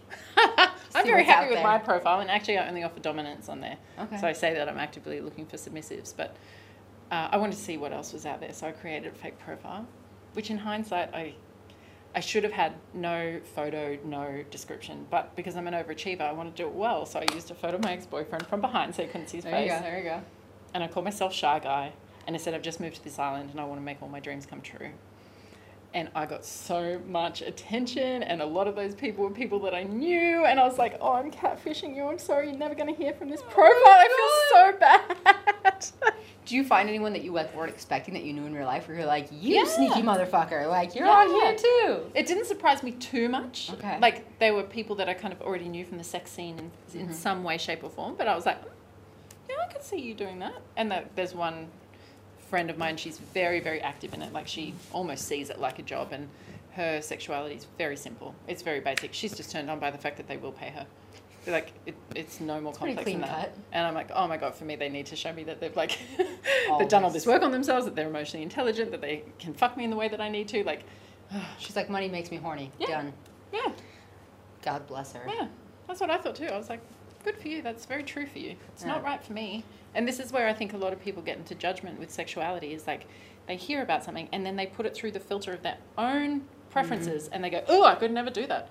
Oh, you dominate a man or he wants to be submissive. That's gross. And I'm like, but it's actually not about you and your preferences. Yeah. If you don't put it through your own filter and you look outside and say, oh, that's very true for Erin. Like for me, I see it as an extension of my coaching and healing practice. Mm-hmm. Like I sit with those people from uh, seeking arrangements and I'm like developing them in many ways, especially the submissive men. Like this is a part of you that society has told you you're not allowed to be. Yeah. That you're weak or there's something wrong with you, and I'm going to take that part of you and embrace it and show you how powerful it is and make you feel fully accepted for having this. So for me, it's work. Like Yeah. it's just so easy. So when other people are like, ugh, how could you see them like that? I'm like, how could I say that to any of my clients in any circumstance? In that environment, there is unconditional love and gratitude that you are willing to show me this hidden, shadowy part of yourself that the world has told you you shouldn't be. Mm-hmm. Like I have such reverence for that experience. So if you you don't want to see dominant men, that's fine. Uh, submissive men, I'm sorry, mm-hmm. but like don't put it through your filter of right or wrong. Mm-hmm. And like if you keep it outside of your energy field and just assess it as an external thing, then you can celebrate that everyone's sexuality is different. You know, like oh, good for you. I'm glad, Erin, and I'm so glad for that client that they got that. Like Do you find in your experience that often men who are coming to be in submissive roles are actually quite powerful in their day to day life? To a certain degree, yeah. Which is me too. I'm so assertive in my daily life that I love being sexually submissive. You're I like, love "Oh, that opportunity. relax So, yeah, exactly. Mhm. Like take all the power. Um, but I'm not a passive submissive either. There's some people who are just wired to just be passive in everything, and that's not attractive to me. But um, both of my two ongoing clients at the moment, they both have. Uh, like I need brilliance. That's the thing that I'm looking for. Like in Scooby Doo, he had brilliance in there. Like I need that thing, and so I see that in both of these men, and I love it. Yeah, I just adore them. I adore them. So I have a question. What, if- you've been to a lot of places. Is there one place that like was better for you to find partners or sexual experiences or? Bali. Right. I call Bali Sex Island. if you're looking for long term relationships, it's not a great location. Um, you know, there's a transient nature of people turning over quickly. People want to go for a good time. And I think often when people are on holidays, they allow themselves to experience things that they wouldn't. I had so many threesomes in Bali with people who could not do it in their hometown, who either had jobs of uh, a certain position in identifiable position in their towns or they didn't want their you know their kids or the parents at the kids school to Yeah. know all those kind of things so if you go on holiday to a tropical island where drinking and partying and being at the beach clubs is all part of the mm. culture then they've got this sexual freedom to mm. explore more. So yeah i found bali to be fantastic. And the high turnover of people keeps it good mm. too like there's always something new. Whereas when i was living on kauai in hawaii it's just so closed and when tourists come it's a super expensive island so people aren't spending the money on going out and drinking. Yeah. not that you need drinking by any means but there's this like frivolousness that comes in bali where everything's possible you can have the best experiences and stay in the best places And at Feels Costa so Rica, luxurious. we found that too. Ah. Like certain cheap places that are cheap where young broke Yes. people can come. Yes. It's like if there are hostels in a certain area, it's probably going to be a fun party, sexy place. Because it's like if you have no Yeah. money, you just want to connect with people, and go out and have fun. But I feel like when we were in Hawaii, it was usually families, Yes. people older who have a bit more stability. Staying they want a nice Hilton. Airbnb. yeah It's like not. Yeah. Or they're surfing or they're getting stoned. Like there's not such a community vibe. So yeah, I found it really difficult living on Kauai and like also your standards change completely and like you'd match with people on the apps and also I would match with every single person I was interested in. You know, they come to Ireland, the candidate pool is lower. Anytime I want to say yes to someone, I'd get a match. And then I remember going to Portland for Christmas and on Bumble in particular, because there's so many educated people in Portland, you know, I was like, oh wow, swipe right like 10 times in a row, there's 10, but I didn't get a single match. And I was like, Bumble's broken. There's something This is wrong with not the me. app. I actually wrote to Bumble and was like, because I was paying for premium, and so it shows you the lineup of who's Yeah. liked you. And if I'm set to men and women, I saw men and women in my queue. Mm-hmm. If I was set to men only, there was no one in the queue. So I wrote and said, "Hey Bumble, I'm paying for premium and it's broken." And I got this auto response it's like, "We suggest change your photos, write something more interesting about yourself." And I was like, you know, slightly offended. I'm like, "No, Bumble, this is not me. This is you." I wrote back again. I got an auto responder, and I got so frustrated. I wrote in capital letters like, "Please stop auto replying to this. Here are my screenshots. This is a technical glitch. Like, Bumble is broken." and all my friends, every time I had a problem, they're like, "Bumble's broken, Erin," like oh laughing at me but I was on Feeld and I actually was in Edinburgh and I matched on Bumble with a heart surgeon. And I had an immediate connection with As soon as I saw his profile, I was like, it's him. And then he almost backed out of meeting me. He got really intimidated. Oh. But he's super conservative. He's an amazing guy, but not emotional. You know, surgeons are often that Very almost yes exactly so we ended up i was like no you're coming to meet me i know that this is happening and i still have a very special bond with him now but we went on this date and i was like this bisexual like wild person and i actually think that he might be gay but he's definitely bisexual but there's no way in his life he would ever ever ever explore that and so here comes erin Yeah. it's like she could give me those experiences, but I'm not doing it in Edinburgh. So he said, let's go to London next weekend and see if we Oh, can ah, find another couple. nice. And I'm like, I know he doesn't want a couple. I know he just wants a dude, but like, sure. We we'll- I'll take the woman out baby the- steps. yeah. Yeah. So we ended up going to London for the weekend, and I said, Do you know what? I've got this app Feeld. I hadn't opened it in ages, and I was like, and if I pay for premium, I'll see who's liked me. Like, it'll save us time in finding a suitable couple. Yeah, I was in London at the time, and I, I got a free. Back then, you could get seven days for free of the Majestic Oh, membership or whatever. Nice. I had 6,000 matches backed up. And I was like, fuck you, Bumble. 6,000. I was like, this is stressful. This is not helping. But the glitch in Feeld is it picked up every country that I was in, and those people stayed in my queue. Ah. So I've been like 1,500 kilometers away from people before I got a match with someone that I know from my old life. Oh. And I'm like, oh my God. And they just send me a screenshot of my face from Feeld, and I'm like, I don't, I don't know what to tell you about that. I have no idea who that is. But here we are. This is the thing about this world, isn't it? We need discretion, and you're worried that people will find out. But if people are in this world, Yeah. we're both discreet. Like, That's what, that's what I try and tell couples like you guys sometimes. You're like, oh, like, but what if we're in a small town? I don't want people to find us on Tinder. I'm like, if they're also on Tinder with their their wife, they don't get to say shit, exactly. right? Like anyone who's gonna find you on a swinger website Yes. is probably not gonna out themselves because Yes. then they out themselves. Like, come on. Tinder is a bit harder because it's got every man and his dog on there. You know, like Yeah. you will see single people that might identify you, but That's why Swingers you can website set it field for. yeah. Oh, can you? Um, I mean, Tinder at least, right? You can set it. Most of the people who come for our podcast are couples looking for their Mm-hmm. Right. first unicorn specifically. So they're always setting the men is looking for women and the woman is looking for women, Right. Mm. which I feel like narrows it down, especially by age. You can right. You can make sure your daughter's friends at high school don't find you by bringing up the age. You can sometimes like do other I can't locations. even imagine how complex that is. By I'm city- so grateful that I just get to be me all the time. yeah, no, I can. One of my submissive clients said, "Would you want to film some content for clips for sale, which is kind of like OnlyFans, I Yeah. guess?" And he's like, "You will get more money if you show your face." But he likes really extreme filth and degradation. And I'm like, look, that's an irreversible life decision Yeah. to put porn out there doing the most insanely degrading things to away. a submissive. Yeah, you can't take it back. But the more I sit with it, the more I'm actually okay with it. But I had to work through a lot of things. I'm like, what's the worst thing that could happen? I'm like, I guess your dad could see it. And I'm like, my dad is watching porn, That of type of me porn. aggressively degrading someone, that says a lot more about my dad than me. So Yeah. it's fine. Like if anyone finds me there, we've got a level of safety. yeah, it's like if you if you've gone through that door, yeah. you're in here with me. You're not going to find that as soon as you open up boobs.com. You know, you have to know where that is and you have to seek it out. Um, so as a majestic unicorn, what is something that you wish more couples knew or more couples did? Specifically, ones who tend to not know what the fuck you're doing. 'Cause I love you guys, but you ask some weird questions sometimes. like, what do you wish people well, knew the more? cou- couple privilege is a very real thing. Have you guys talked about couple privilege on the podcast know. before? So essentially, it's it's something you can't see when you're in it. You know, like a lot of men can't see the patriarchy, but you talk to any Uh-huh. woman, she'll tell you the experiences she's had with men on the planet. You talk to a black person, and they'll tell you a lot about whiteness. Mm-hmm. So within your couple relationship, you don't see all the privileges that you have. How much time you guys get to spend together, the fact that you may sleep in the same bed or you have breakfast together each day. Like there's benefits to what you guys have that the unicorn doesn't. And so you almost need to compensate for that. So if you go into this dynamic with this is our fantasy and you're here as a toy to fulfill our fantasy, that's an incredibly destructive thing for a unicorn. Mm-hmm. Not many people actually want that. If you say, okay, it's about you, what are your needs? What can we give you? How do we make you feel good? What do you need to be able to walk out of here tomorrow feeling great? Then you're likely to have great experiences and sustainable experiences and ongoing experiences. So if you're not aware that you've got couple privilege, you you whisper personal jokes to each other or you look at each other and it's like what what what what happened then?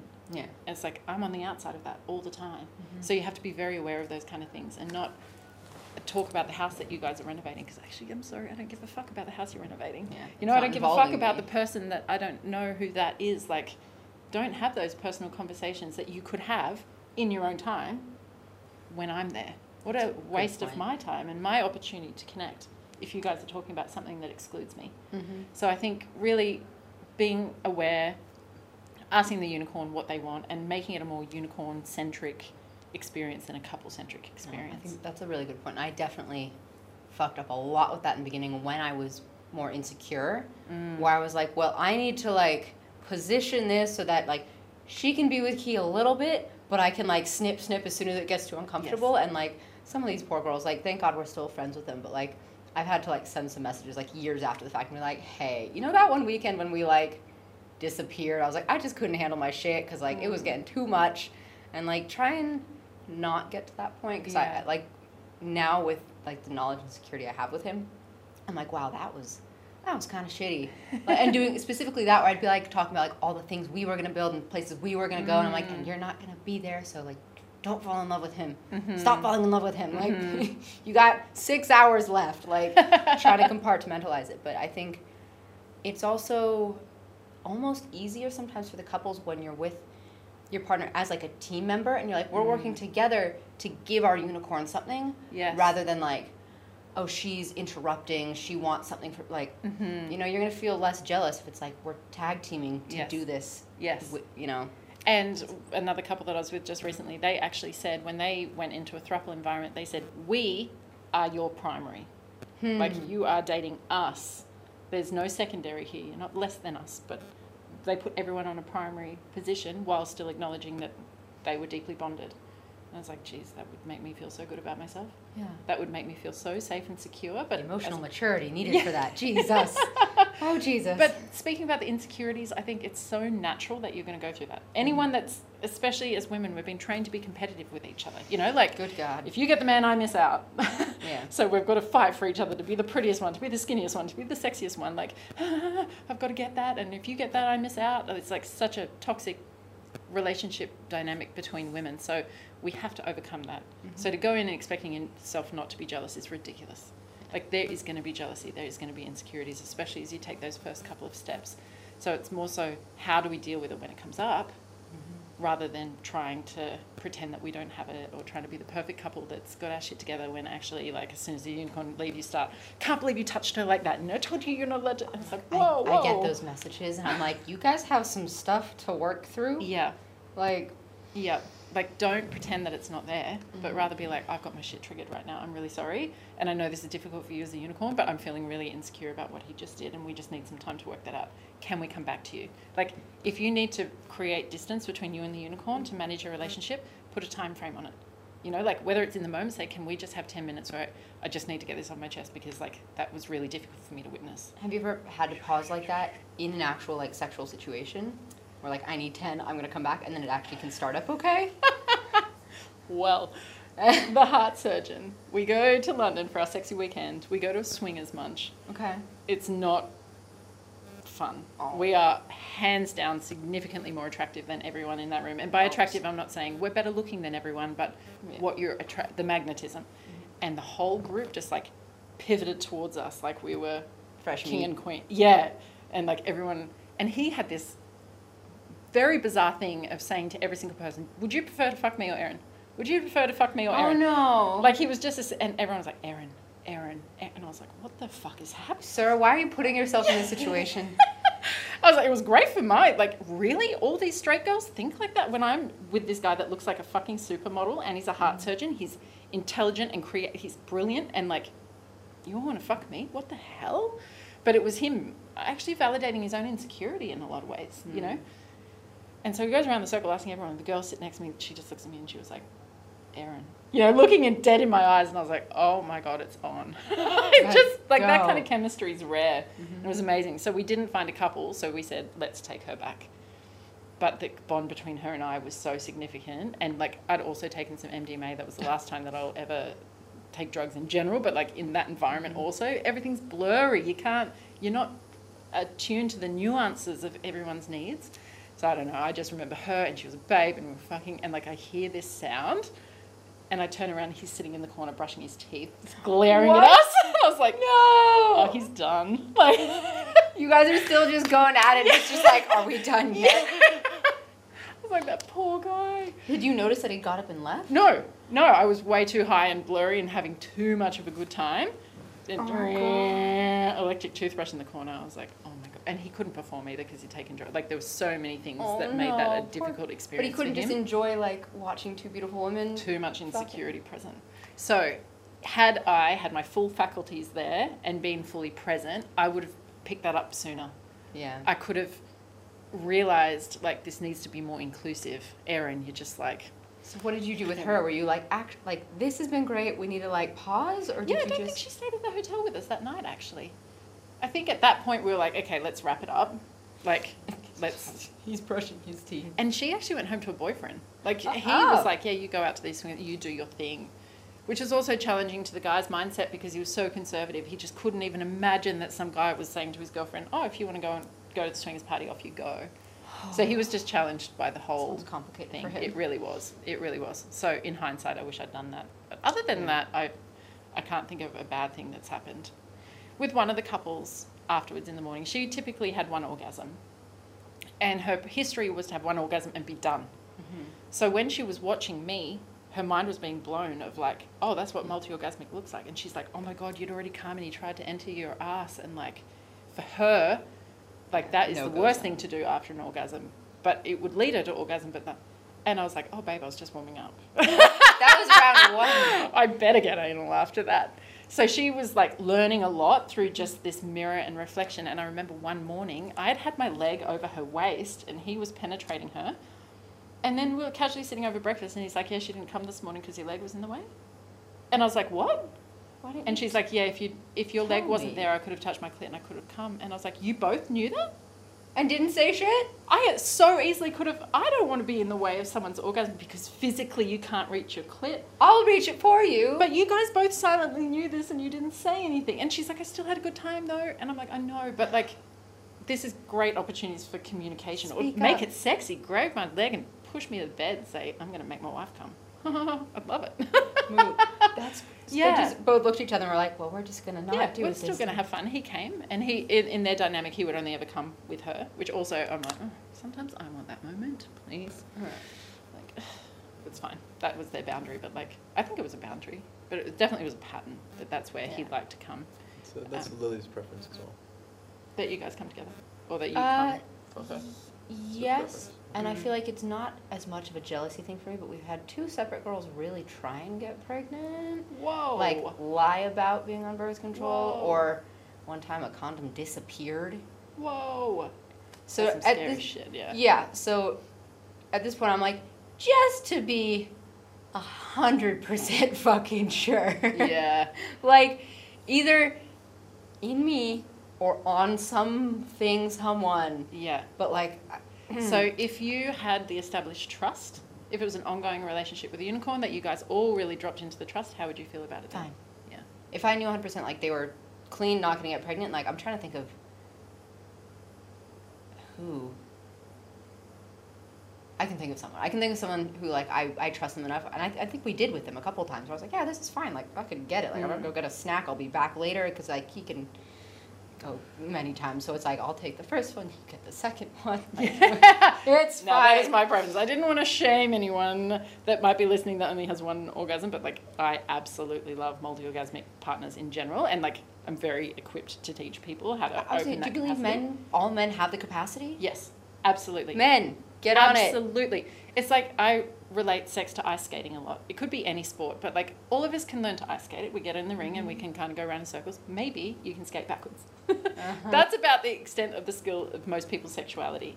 Mm. You didn't get a coach, no one taught you how to do it, you just kind of mimicked what everyone else is doing and like, okay, this is going skating on a Looks like Saturday a morning. wobbly we had fun. Yeah. but then there's people that are like, I want to become an ice skater. And so what do they do? They train for it. They get a coach. They master their skills. They do a lot of conditioning. They eat in a certain way. Mm-hmm. Sex is the same. If you really want to master sex and become like out of this world, you'd blow people's mind with what's possible with the body. Yeah. Any one of us can do it. Of course, there's people who naturally have a skill of, like even circus. Same circus is probably a better example because most people are like, I could never fucking do that, and that's so risky, especially partnered work. But you guys Yeah. could trust each other. You could read every little thing. Mm-hmm. You you go to these places that other people are just like, what the hell? But if I have got there with a partner and then we ended and I had so much grief, I used to say when we were together, you cannot fuck me like this and leave me because no mm. one is going to be able to meet this again, which is not true, but it felt like it at the time, you know? Because imagine having a circus partner that you've worked with to go to these things and then you've got to go to Saturday morning, I don't know, the bouncing, whatever. Bouncy castle. Yeah, exactly. The people who jump on the trampoline on Saturday morning, you're like, I'm really meant to do circus with you? Holy shit. Yeah. I've got this capacity. I can go to these places, and now I have to be satisfied with this. That actually makes a lot of sense because it's like a thing in our career world. Like often people train together for like ten or fifteen years to create an act, and often they end up romantically entwined because you just can't it's not. so intimate. And when they break up, you've lost your career. Yes. Like you can't recreate that with anyone else. So they have to like start from scratch with someone else, and it's like heartbreaking to watch. Where you're like all that effort, Yes. but because you can't manage your jealousy together, you have to end it. And I'm like, Yeah. oh. So lucky sexuality doesn't take 15 years to reach that Yeah. point of mastery. You know, you could do it in a year or two of like really committing to it, but you've got to train your body, you've got to train your muscles, you've got to change the neural pathways of pleasure. So if mm-hmm. people are only having clitoral orgasms, they have these very ingrained neural pathways, same as like if you've only ever ridden a two-wheel bike, but now you're going to get on a one-wheel bike. It's like, fuck, yeah, I don't have any neural pathways for this, so I've got to train it and ingrain it. And eventually you're like, oh, I've gone from two wheels to one. And it's the same. I've gone from clitoral orgasms to blended orgasms or internal orgasms. But you have. Blended orgasm. I want to get a shirt that says that.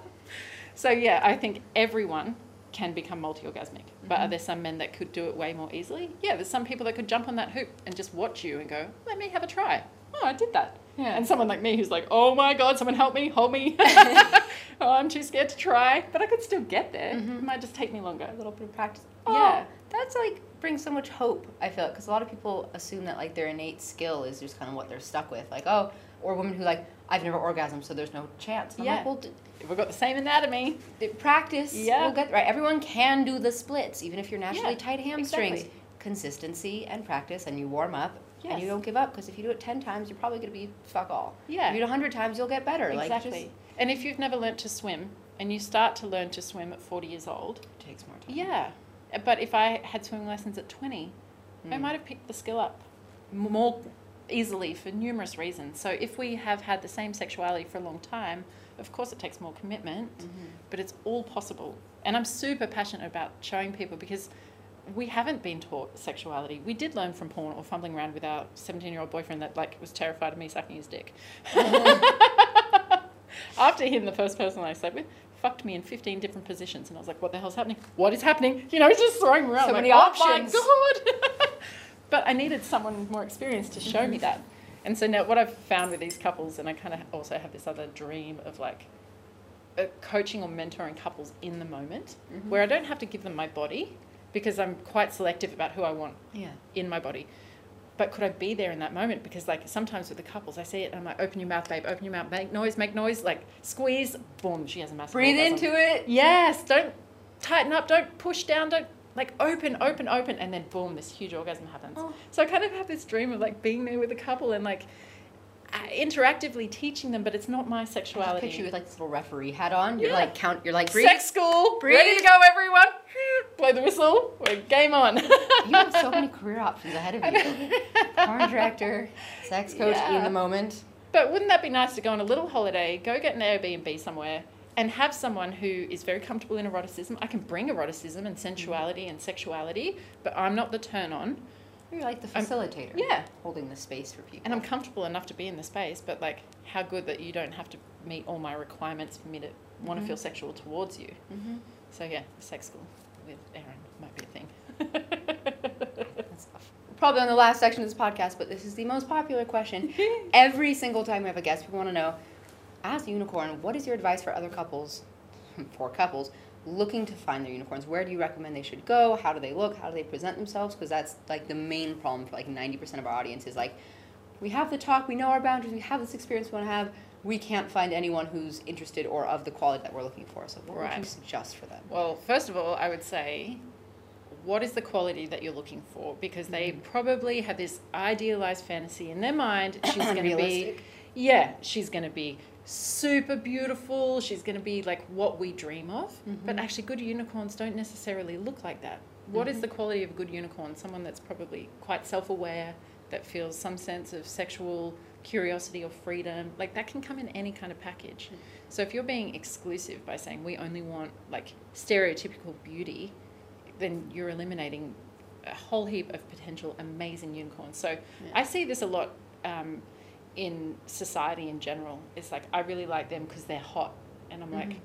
go a little deeper. That's what I say. I'm looking for brilliance. You know, I'm Yeah. looking for that other thing. So it widens the space. If you say it has to come through a package that's shaped exactly like this, then you're closing the door to every other package that could come in that could blow your mind. Mm-hmm. So, not that I'm saying lower your standards, but widen the spectrum, so I that think that's a good way of putting it. Yeah. People are like, oh, you know, we matched with this girl and she seems really nice, but she's like a four and we wanted a six. But I try and remind you guys, like, for me at least, the best threesomes experiences we've ever had were not with the prettiest girls we've been with. Oh, abs- I do. I Like, almost like Hands swipe down. no to the beautiful people. Well, like the Russian girl, there's a lot of Russian girls in LA right now, and they tend to be really, really pretty look at. Beautiful. And that's at. about it. They come and they sit on their phone. They don't want to talk to you. They starfish. They're not into like wow. like they don't want to. I don't know. Like if I spoke Russian, it might be a whole different situation. But Mm. two for two now. Key had a great time. They were great looking. I think they were also like very far on the straight end of the spectrum where they're like, oh, Mm. like you're pretty, so like we can do this. And I was like, you're not into anything. Like you, Mm. you just like because we're not paying you. Like it's Mm. I don't know. It was so shallow. Versus girls who were probably not what I would initially be attracted to, but after getting to know them, I'm like, you're fucking cool. Exactly. Like you're a dancer, you do circus, you're an artist, or like you're an amazing singer, and you have this thing about you, and you're really respectful, and you're going on adventures with us, and like jump off of waterfalls, and you don't give a fuck what your hair looks like. You're Yeah. actually a really dope person. Yes. Those were way more fun. So, Exactly. So, I think that's some Yeah. societal conditioning we all need to overcome. you're not lowering your standard. You're Widening your attraction spectrum. widening your attraction spectrum. That's our phrase for the day. Um, the other thing that I like is when a couple tells me enough about themselves in the picture that it's not just we want to fuck you and for you to leave. Like I want to know who they are as mm-hmm. people, which comes back to writing good profiles. Choose photos that demonstrate different aspects of your life so that you don't have to write so many words. So if you guys are really into fitness, put a fitness photo. If you guys are into food, like maybe it's you two at a restaurant, like kind of tell the story through the pictures and show what a diverse like what are you offering me? You know mm-hmm. it's like oh they're you know if you're funny make sure the profile says something funny. Or mm-hmm. if you're and again i i'm unusual. I cannot speak for all unicorns because even within the i'm a unicorn of unicorns. You know like i'm Yeah. so different from You're like the standard. Top one percent of unicorns. Thank you. so I'm definitely looking for um, you know more human connection, and mm. there's some unicorns that don't necessarily want what I want, Yeah. and so they could more easily just want to go and have a sexual experience and it be over. But because I'm looking for that emotionality and, and I want to connect with them. So the last couple that I matched with on Feeld, they had a photo of them kissing, and you could really like see how happy they were in that kiss. Like, oh, they're bonded. They they they've got a good connection between them. They had one of them doing something physical. They had one of just her and one of just him, and I just thought they've done a great job at portraying so much of their life in just the photos. Um, and they were first timers, and they said that they're you know holidaying and they're looking for a unicorn. Um, and I think they might have said something about it being their first time. But yeah, I thought I thought you didn't do first timers. well they were the, they were the last ones. Okay. I don't mean to say it. If you guys are listening, I'm not saying that in a bad way. I'm just saying, like, that was a good indication for me to say, yeah, I'm going to change Moving my on from settings that a little. Yeah, okay. yeah. I didn't get my needs met the way that I would like to get my needs met, but I do feel like I got two great friends out of that. Oh, solid. There. Yeah. Okay. Yeah. There were there were positives. So Definitely. widening the spectrum, having a proper bio with good pictures. Yes. Don't have those weird like dark face cut out basement pictures where you're just like looking for a third. It's like Yeah. that's that's creepy and not Yes. appealing. Like Yes. show us that you're fun. Show us that you're sexy. Yeah, and share more of yourself. So, what else would I like and that's to see in apps bio? mostly dating apps. Yes. Yeah. Um, I remember one that said like, "We're looking for a girl with daddy issues," and I was like, "Oh, that's so offensive." Like, what does that even mean? But basically, they want someone kinky, but like Yeah. you're in, Can you just like, say that? Yes, exactly, exactly. Just say it. So yeah, I like good communication, um, and again, make it about the unicorn. Mm-hmm. Like, what is it that you guys offer? Like, The value add. yeah, yeah. Like we're an established couple, and we're into this and this and this, and we're looking for.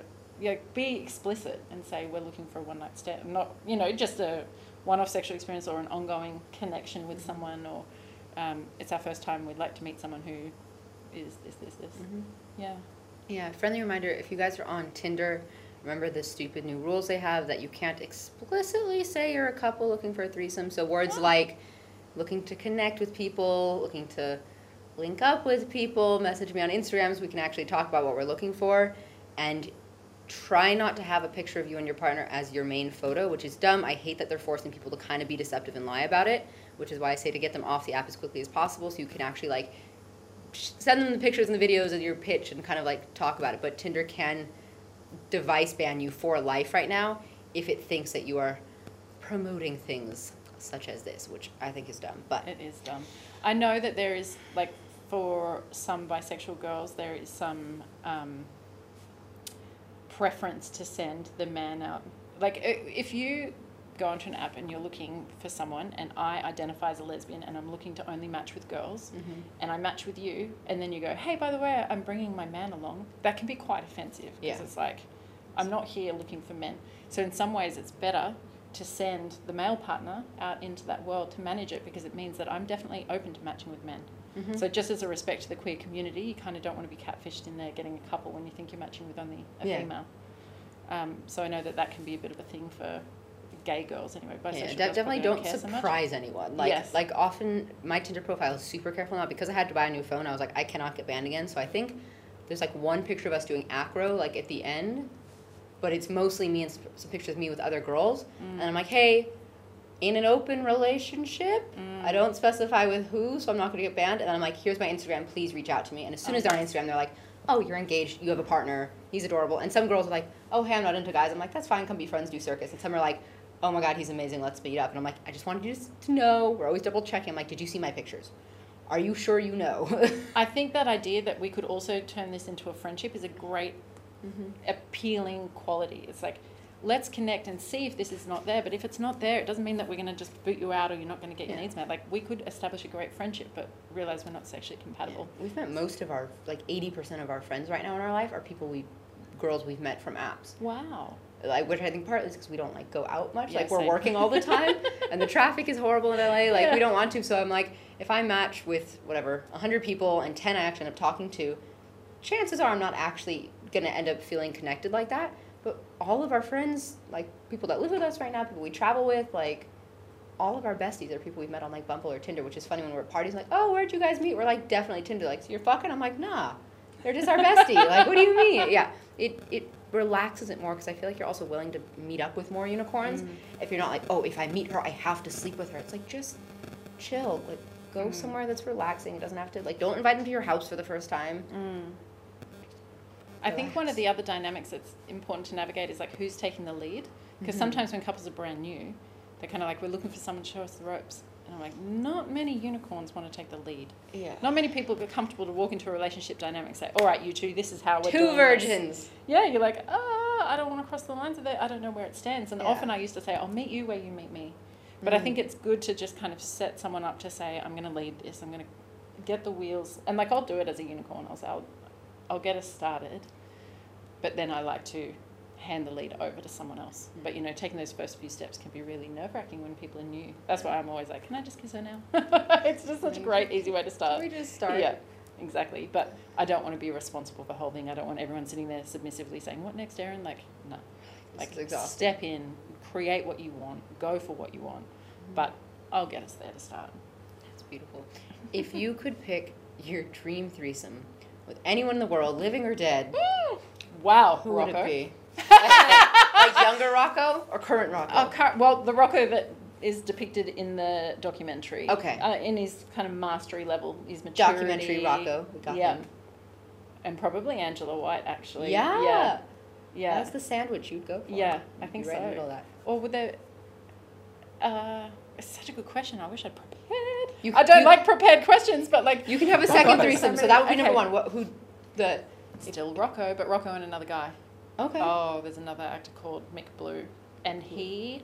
I found these guys. Uh, Mick Blue definitely via Bellesa because I was watching one scene where it's a double penetration scene, but he grabs her face and he's whispering something in her face and slaps it gently, and like he doesn't break the eye contact and he keeps slapping, and then he's like, "Now come, now come." You know, he knows how to go deep into a woman's mind and heart to like push her to the edge. He's not just like fucking her and not connecting. What was the name? What was the name? I, well, if you Google rough MFM in Bellesa, Okay. yeah, and you'll just see he's got really Notes are piercing being blue taken. eyes. But like, I, I like his dominance when I see him in scenes because he mm-hmm. really, it's not just a physical dominance. You know that he's in their mind. The mental. Yeah, and he's aspect. drilling into them with such full presence, and she's getting pounded from behind, and then he'll give her permission to come and. A plus. Oh my God, A plus plus rating. Mick Blue and Rocco, that would, that would fuck you up for life. You will never, Recover. never beat that. gonna your body.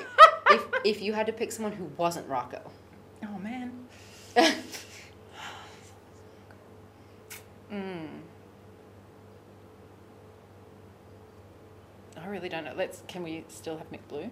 sure. Because that will be the masculine dominance that I love. Okay. That has to be there, and then, um, and you said dead or alive could be anyone. Anyone. Mm-hmm.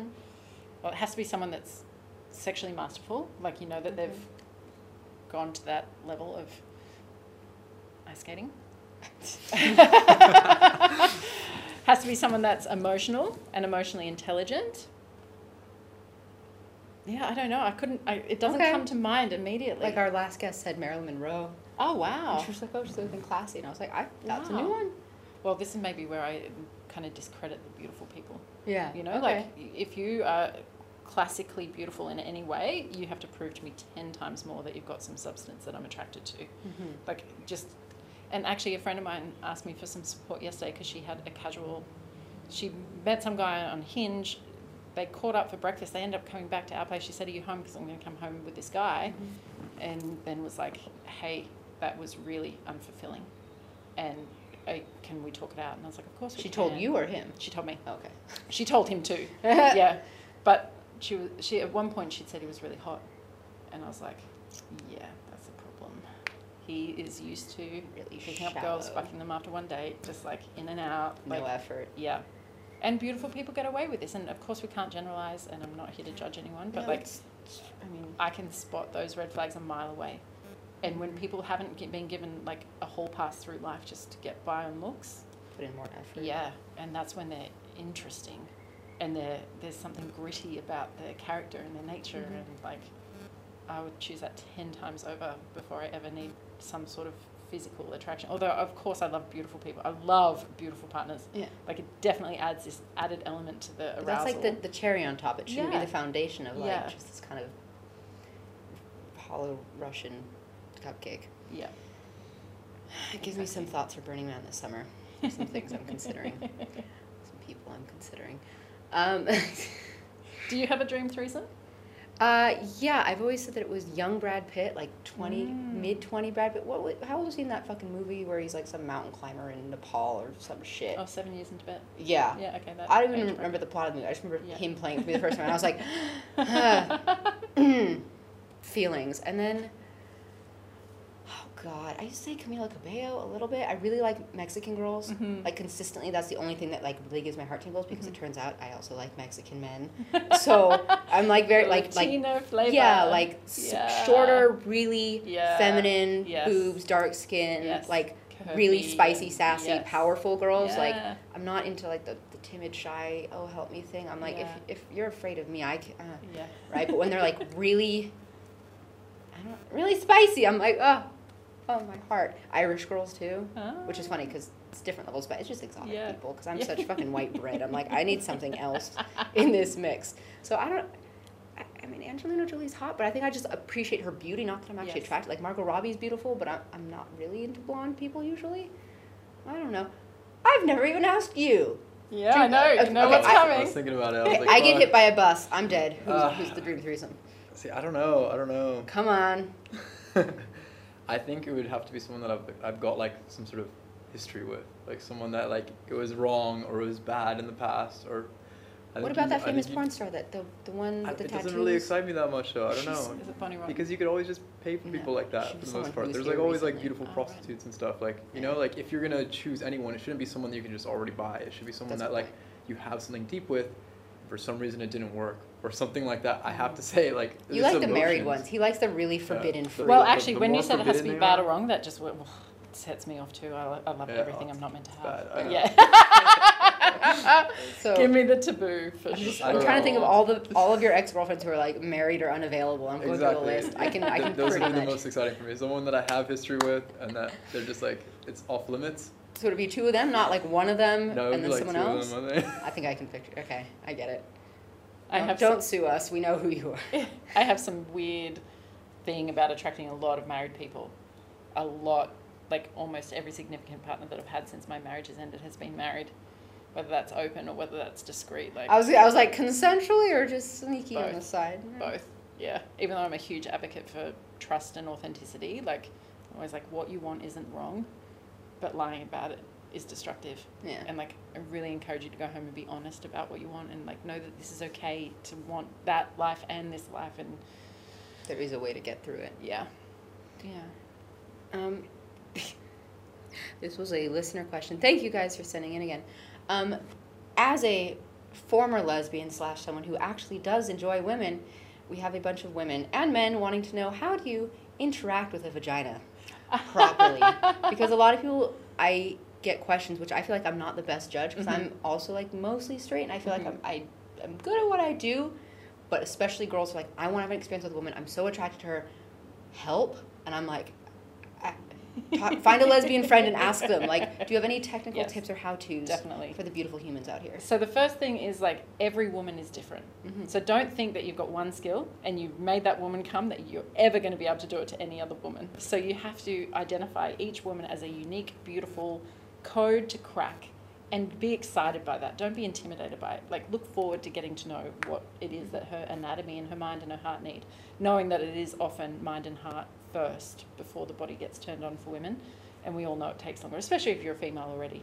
But sometimes you go, well, this is right for me, so not guaranteed will not be right for any other woman on the planet but you. so I think that's number one is like be curious about it, don't get intimidated by it, and then use language. You know, some women like external stimulation, some women like internal stimulation, some women like it really rough and intense, some women need it really light and gentle. Oh, that's my bell. We, we had an experience recently. hungry for the puss. You're like thinking the body about is like. um, so you can always ask, how do you like it? What makes you come? When you're by yourself, how do you like to make yourself come? Like all those questions, whether it's in the moment in the bed or whether that's over drinks beforehand, they're all like she will tell you what she wants and what she likes because we all know. We all know what we don't like. So that's a great starting point. But the other fascinating thing, and I'll give you a link to this video, it's on Pornhub, is that the feminine um, genitalia is actually all the same parts as the masculine genitalia. So when you're used to pleasing men, they're pretty simple. No offense. Guys are basic. Yeah. you, if you please one guy with one technique, you're likely to be able to please many more with that. Pretty hard to do it wrong. Just kinda, Yeah. Don't break it, but then you're Yeah. good. and then they'll tell you harder, faster, done. Um, so all the same part, like when we're in utero, we actually all have the same parts, but they express Our differently. clitoris turns into a tiny dick Exactly. or a bigger dick. So actually, all of the stimulation that you're used to doing to cocks is applicable to mm-hmm. vaginas. So you can actually wank the clit, which is a very strange thing. But the clitoris, you see the little bulb externally, but it Mhm. obviously has this huge internal structure. Well, and the, So- the bulbs that go down Yeah, the sides. Exactly. So if you were like, if my thumb was the clit and I have my other thumb and forefinger kind of like resting on the outside, you can almost pull upwards towards the where the labia Like a are. tiny, tiny yes. hand job. Yes. A Tiny, tiny hand job. you can give it a tiny, tiny hand job. Okay. You guys have a homework assignment this week. Yeah. Tiny, tiny hand hand jobs jobs. for everyone. so there's different ways of internally reaching the G spot, which is the internal mechanism. Okay. So essentially, the clitoral unit can come from forward facing, like straight to the clit Mhm. stimulus, which is what most people do. You can have internal by going inside the vagina. Mhm. You can have behind from entering and accessing it from the anus. But you can actually also have on top, which is pushing the lower belly down. Have you ever had it? There have been moments where hands were pressed Yes. and I thought my soul left my body. Yes. I was like, what in the hell? Exactly. For some people, when their bladder is full, Mhm. it actually gets in the way of orgasmic pleasure. And for some people, a full bladder actually puts more pressure. It always makes it. better. Like Yeah. I, when I have, have to go pee, I'm like, am I horny or do I just have to pee? I can't tell. And because I like things really intense, like to get like Mhm. punched. Essentially, that sounds harsh for people that are not into BDSM, but to use that thuddy pressure against Mm-hmm. my lower belly as I'm about to come.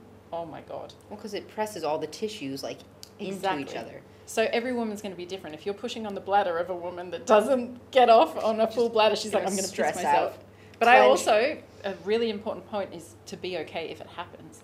If you're at that place where you can let go enough that if you're going to pee a bit, it's Just fine. lay down a towel. You're that's good. When, yeah, that's when the orgasms come. Mhm. If you're holding back because you're afraid, then it doesn't matter what technique you've got for this woman, she's holding back. We're not going to get there. So, um, yeah, just understanding the anatomy in that different way, being able to reach towards the G spot is going to be good for some women, but not all of them. Cut your damn fingernails. I, File. I kind of have a fantasy about women with long fingernails though, because Yeah. like they're the forbidden ones. They're Well, definitely not the God damn lesbians. it, If just they've got scratch the long red shit out. flight attendant nails, I'm like, fucking hurt me with those nails. yeah, I, it's a thing, man. yeah. That's the thing. If especially, I don't know what it is about couples, especially when we're starting off, that we like the idea of like straight girls. Maybe just because it feels more familiar, because it's like your girlfriend or like you.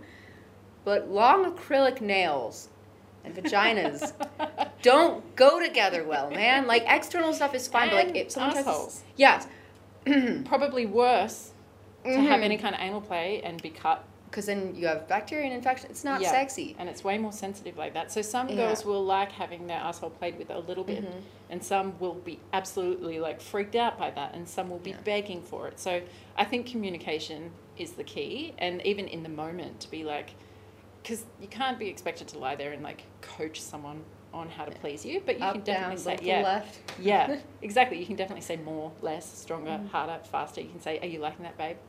What do you need? Like, tell me when you're about to come. Like, I think it's really important that we coach people, like, that we're getting close to climax because that's when most people go, Okay, let me go harder. It's like, No, no, no. I actually Stay. am telling you that. and women moving. actually respond to consistent stimulation. So, Mm-hmm. like, actually getting kind of thudded like that is amazing because it's sending, like, that pulsation into the clit, whether that's from internal and getting pounded like that against the Mhm. G spot, the same as getting pounded by a cock. Mhm. So when you find that rhythm that's really working and they're reaching that place, just keep going. Like definitely don't stop, definitely don't slow down, definitely don't speed up. And you'll get there. But I just think we need to take the pressure off ourselves to think like the performance comes down to the orgasm or I have to do it right or I could get it wrong. Like just enjoy having a pussy in your mouth, how it tastes, how it feels. Like enjoy this woman's body, enjoy her pleasure and just let it be about that. Like at the end of the day, anatomy is anatomy. We don't have to have a story of like, ooh, it's a pussy and how's it going to taste what, like, just Take a shower, you'll live. Yeah. Like, and same with like when I first was going back to men, I was like 33, 34, and I'm like, oh my god, I feel like a 15 year old girl that doesn't know what she's doing. I was so insecure. And then when I was there, I was like, oh fuck, it's exactly, it's a sensual lover, a good lover, doesn't matter about the anatomy. You, the skills are so much more diverse than just what you do with the genitals. Mhm. So like, the other thing is we get hyper fixated on the pussy as well, you know, and that's how most people masturbate too. all of it. Yeah. So touch her entire body and the feet and like the breasts and the neck and everything and like while you're there be grabbing and touching all the other parts of her body. So the nervous the whole nervous system is feeling it. Like Mhm. if you want to run your nails down skin, that's actually activating those nerves and you can send the orgasmic energy through that. That's how mm. full body orgasms are ever going to happen. It's not from just like licking the clit in a certain way and she's going to have a full body orgasm. Yeah. Absolutely no chance in hell. So mm. like engage the whole body in that pleasure and like just do it for the sake of enjoying it and take any expectation off the table. I think that's a good point because I think a lot of people get fixated on like, but what's like the pattern? What's the rhythm? Yeah. And I'm like, just if you Yeah. if she feels like you're into it Yeah. and you make her feel beautiful, everything's better. Same, even not with your unicorns, with your fucking partners, with your wife. Yeah. It, And it's as a unicorn, I also like to be like, show me how you fuck your wife.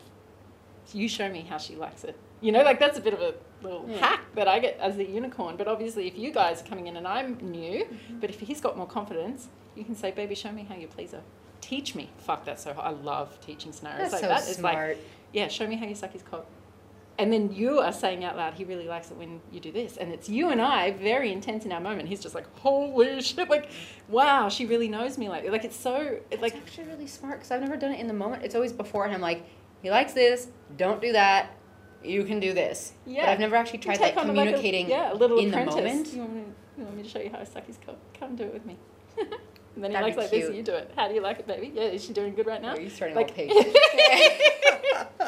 it's like 'cause the language is such a turn on for me too. You know, Mm. when people have sex in silence these days, I'm like, oh, what is happening here? Like, call me a dirty whore right now. Tell me you're about to fuck your wife. Like, Communicate. yeah, I love it. But again, we get so blocked around it. So in that moment, we've got so many opportunities to teach.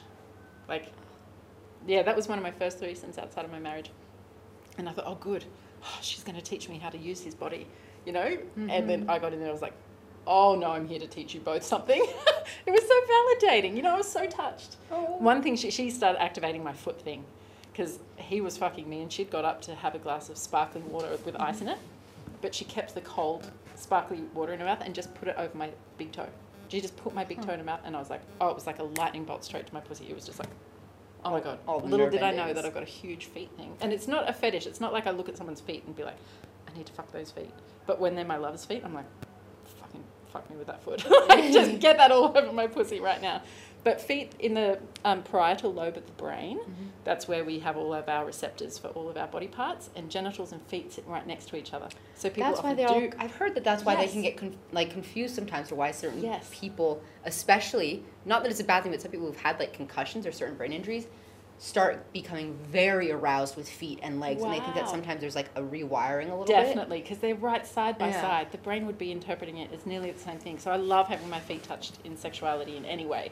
I don't necessarily need them bitten or licked. I'm not a fan of the licking sensation in general. It's not the thing that really gets me there. But Very like to have them gra- like in the last threesome that I had, it was she had a strap on and she was fucking me with that, and I was just about to come, and I was I said to him, "Grab my feet."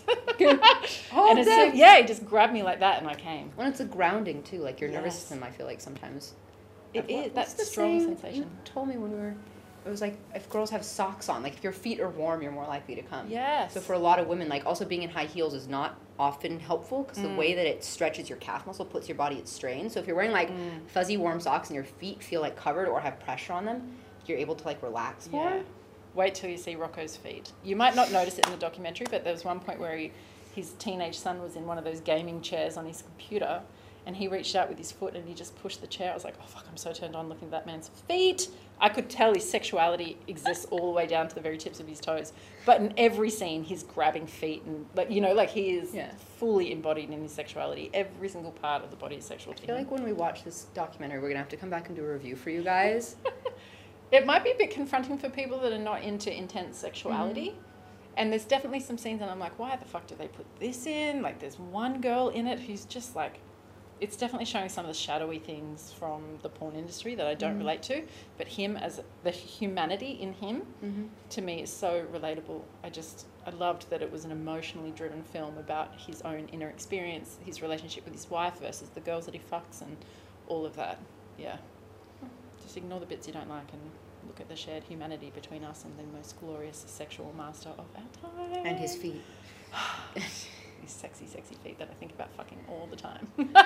Rocco, you got a fan over here. You better like send her a I, fucking I thought letter. this too, but I'm like, how many women sit here and think this about Rocco? Surely many. I'm sure he has a fan a fan base. Yeah, I follow him on Instagram, but it's a pretty boring Instagram, but I do. I'm, I'm a fangirl. Uh, into the very last fire round of questions. What is the most memorable place you've had sex, or the strangest? like, immediately my brain just goes to the aircraft that time. Nightclub toilets. Yeah, solid. Uh, I think I did it on my parents' bed once. I don't know, not so many. the airplane's pretty good. You might be one of the first places. employees Yeah. of and also Mile High Club at the same time. I like, I like that. Okay. Um, what is something you wish you could tell your younger self, or advice you wish you could give yourself? that everything about my sexuality is okay, and there's nothing wrong with me, and I'm not. Oh, It makes me emotional just thinking about it. I really thought that there was. I've had so many bad experiences with people rejecting or being scared of my sexuality that I have held so much shame and confusion around it, and because it would go on and off, and I couldn't understand it, and you just feel fucking broken. And you think there's something wrong with you, and now I'm like, no, it's so amazing that I am who I am mm-hmm. and I feel so lucky to have a sexuality like mine. Like, it's so like, broad. fulfilling and rich and Yeah, everything's possible for me. I don't have boundaries in so many ways. It's amazing, and I just needed to find people who understood that and could take me to places. And like, it's made me love and accept myself in a whole different way. So yeah, I'd go back to that thirteen-year-old girl who was in those chat rooms feeling absolutely fucking shit about herself and like being bullied by boys everywhere I went, and I couldn't understand why they were doing that. You know, Mhm. like I, on some level, must have known that I have something attractive about me, but instead I'm just getting relentlessly bullied. They would just stalk me around the school, like mimicking everything that I had to say, and I'm like, yeah, now I know what they were doing. They had an attraction to me, but they also didn't know what to do with it. And so they're also just disguising their feelings by bullying or teasing or whatever it is. But like what that did for my poor self esteem at that age. So yeah, I'd just go back and say everything about you is okay. Um, if you could give all of our listeners one homework assignment for this week, something to practice or to try. Tiny hand jobs. Tiny hand jobs. What would be, well, I would say include your feet in your sexuality. Okay. S- Claw at your body. Like turn yourself on and then claw at your entire body, at your belly, at your legs, at mm-hmm. your thighs, at your feet.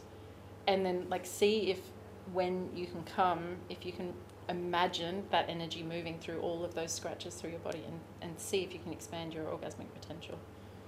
And that's for men too. Or do it to each other, you know, if you're partnered, do that to each other. Do you have any final questions before we? Okay. You're, you're beautiful. The silent one over here. Yeah, he's just he's one of the beautiful people. I know. He just holds space and looks really cute. That's his job. Sometimes I'm a little more involved. I'm just. She's got all the questions over there too. So. I'm hogging the iPad. Uh, Next time I'll give you the iPad. Um, would you like people to be able to get in touch with you? I think no, That is because I've fair. shared things today that are other people's things to share. So I would rather. Okay. I am just some mystical fantasy. She's a idea fantasy of a woman unicorn. in your mind who, if we are meant to cross paths, we absolutely will. Fair enough. Yeah. And if people are looking for coaching or help, what terms or types of coaches do you think they should reach out to? and Yeah, look for? sexuality coach, sexuality healer, sexuality coach and healer. Okay. Um, yeah, there's also sexual surrogacy. I don't know if you Mhm. guys have heard of this. It Mhm. usually takes place alongside a therapist, where you're doing work psychologically with some of the dysfunction or trauma that you've had, and they work with someone who can help you physically and like embody those kind of things as well. So, I know that's not available. Or as far as I was aware, it was not available in Australia when I was there. But I definitely know that it's a thing in America that you can find sexual surrogacy. But I also really like communities. I find that um, certainly the BDSM community and kink community has standards that they uphold and rules that are collective, and it gives you some safe space that other people are watching what's happening. So it kind of prevents some of the more destructive aspects of things. So when people are community involved, it says to me that they want to learn their skill, they want Yeah. to engage with it and know other people. So I really love, you know, the sex communities in general. I think you can find some good connections and even like organic teachers, you know, just like sleeping with someone a bit more experienced than you. Organic teachers. yeah, not someone who definitely defines themselves with the, yeah, the scorecard and the whistle and the hat, going, let's go. Just broadening your horizons. Well, yeah. thank you for coming all the way out Thanks. to our house and I don't know what made me your write to you on stories. Instagram that day, and as I said before we started, I don't remember who told me about you guys. And, Oh, and I Here literally we I thought you same were someone city. else, and it worked out perfectly. yeah, and you're like, yeah, babe, we've been meaning to reach out and get you on. I was like, oh, I'm so flattered. Do I know you? Obviously, the universe had a plan. Well, people just have to imagine her profile looks very similar to another profile, but like eerily similar. But I'm glad it all worked out for a reason, and I'm sure people love you. If you guys have more questions for her, want to have her on, we will definitely do round two where we don't run out of space on our camera card. and I hope you have a beautiful day. yeah, I can talk forever, as you can tell. Okay, I know you and me. It's a vibe. We could just talk shit forever. You guys do great. Oh, okay, thanks. Yeah, thank you. Silent Keith. observer. Very two, supportive. Two quality questions from Okay. him. Well, as always, we love you guys. Thank you for tuning in. We'll see you next time. You. Bye.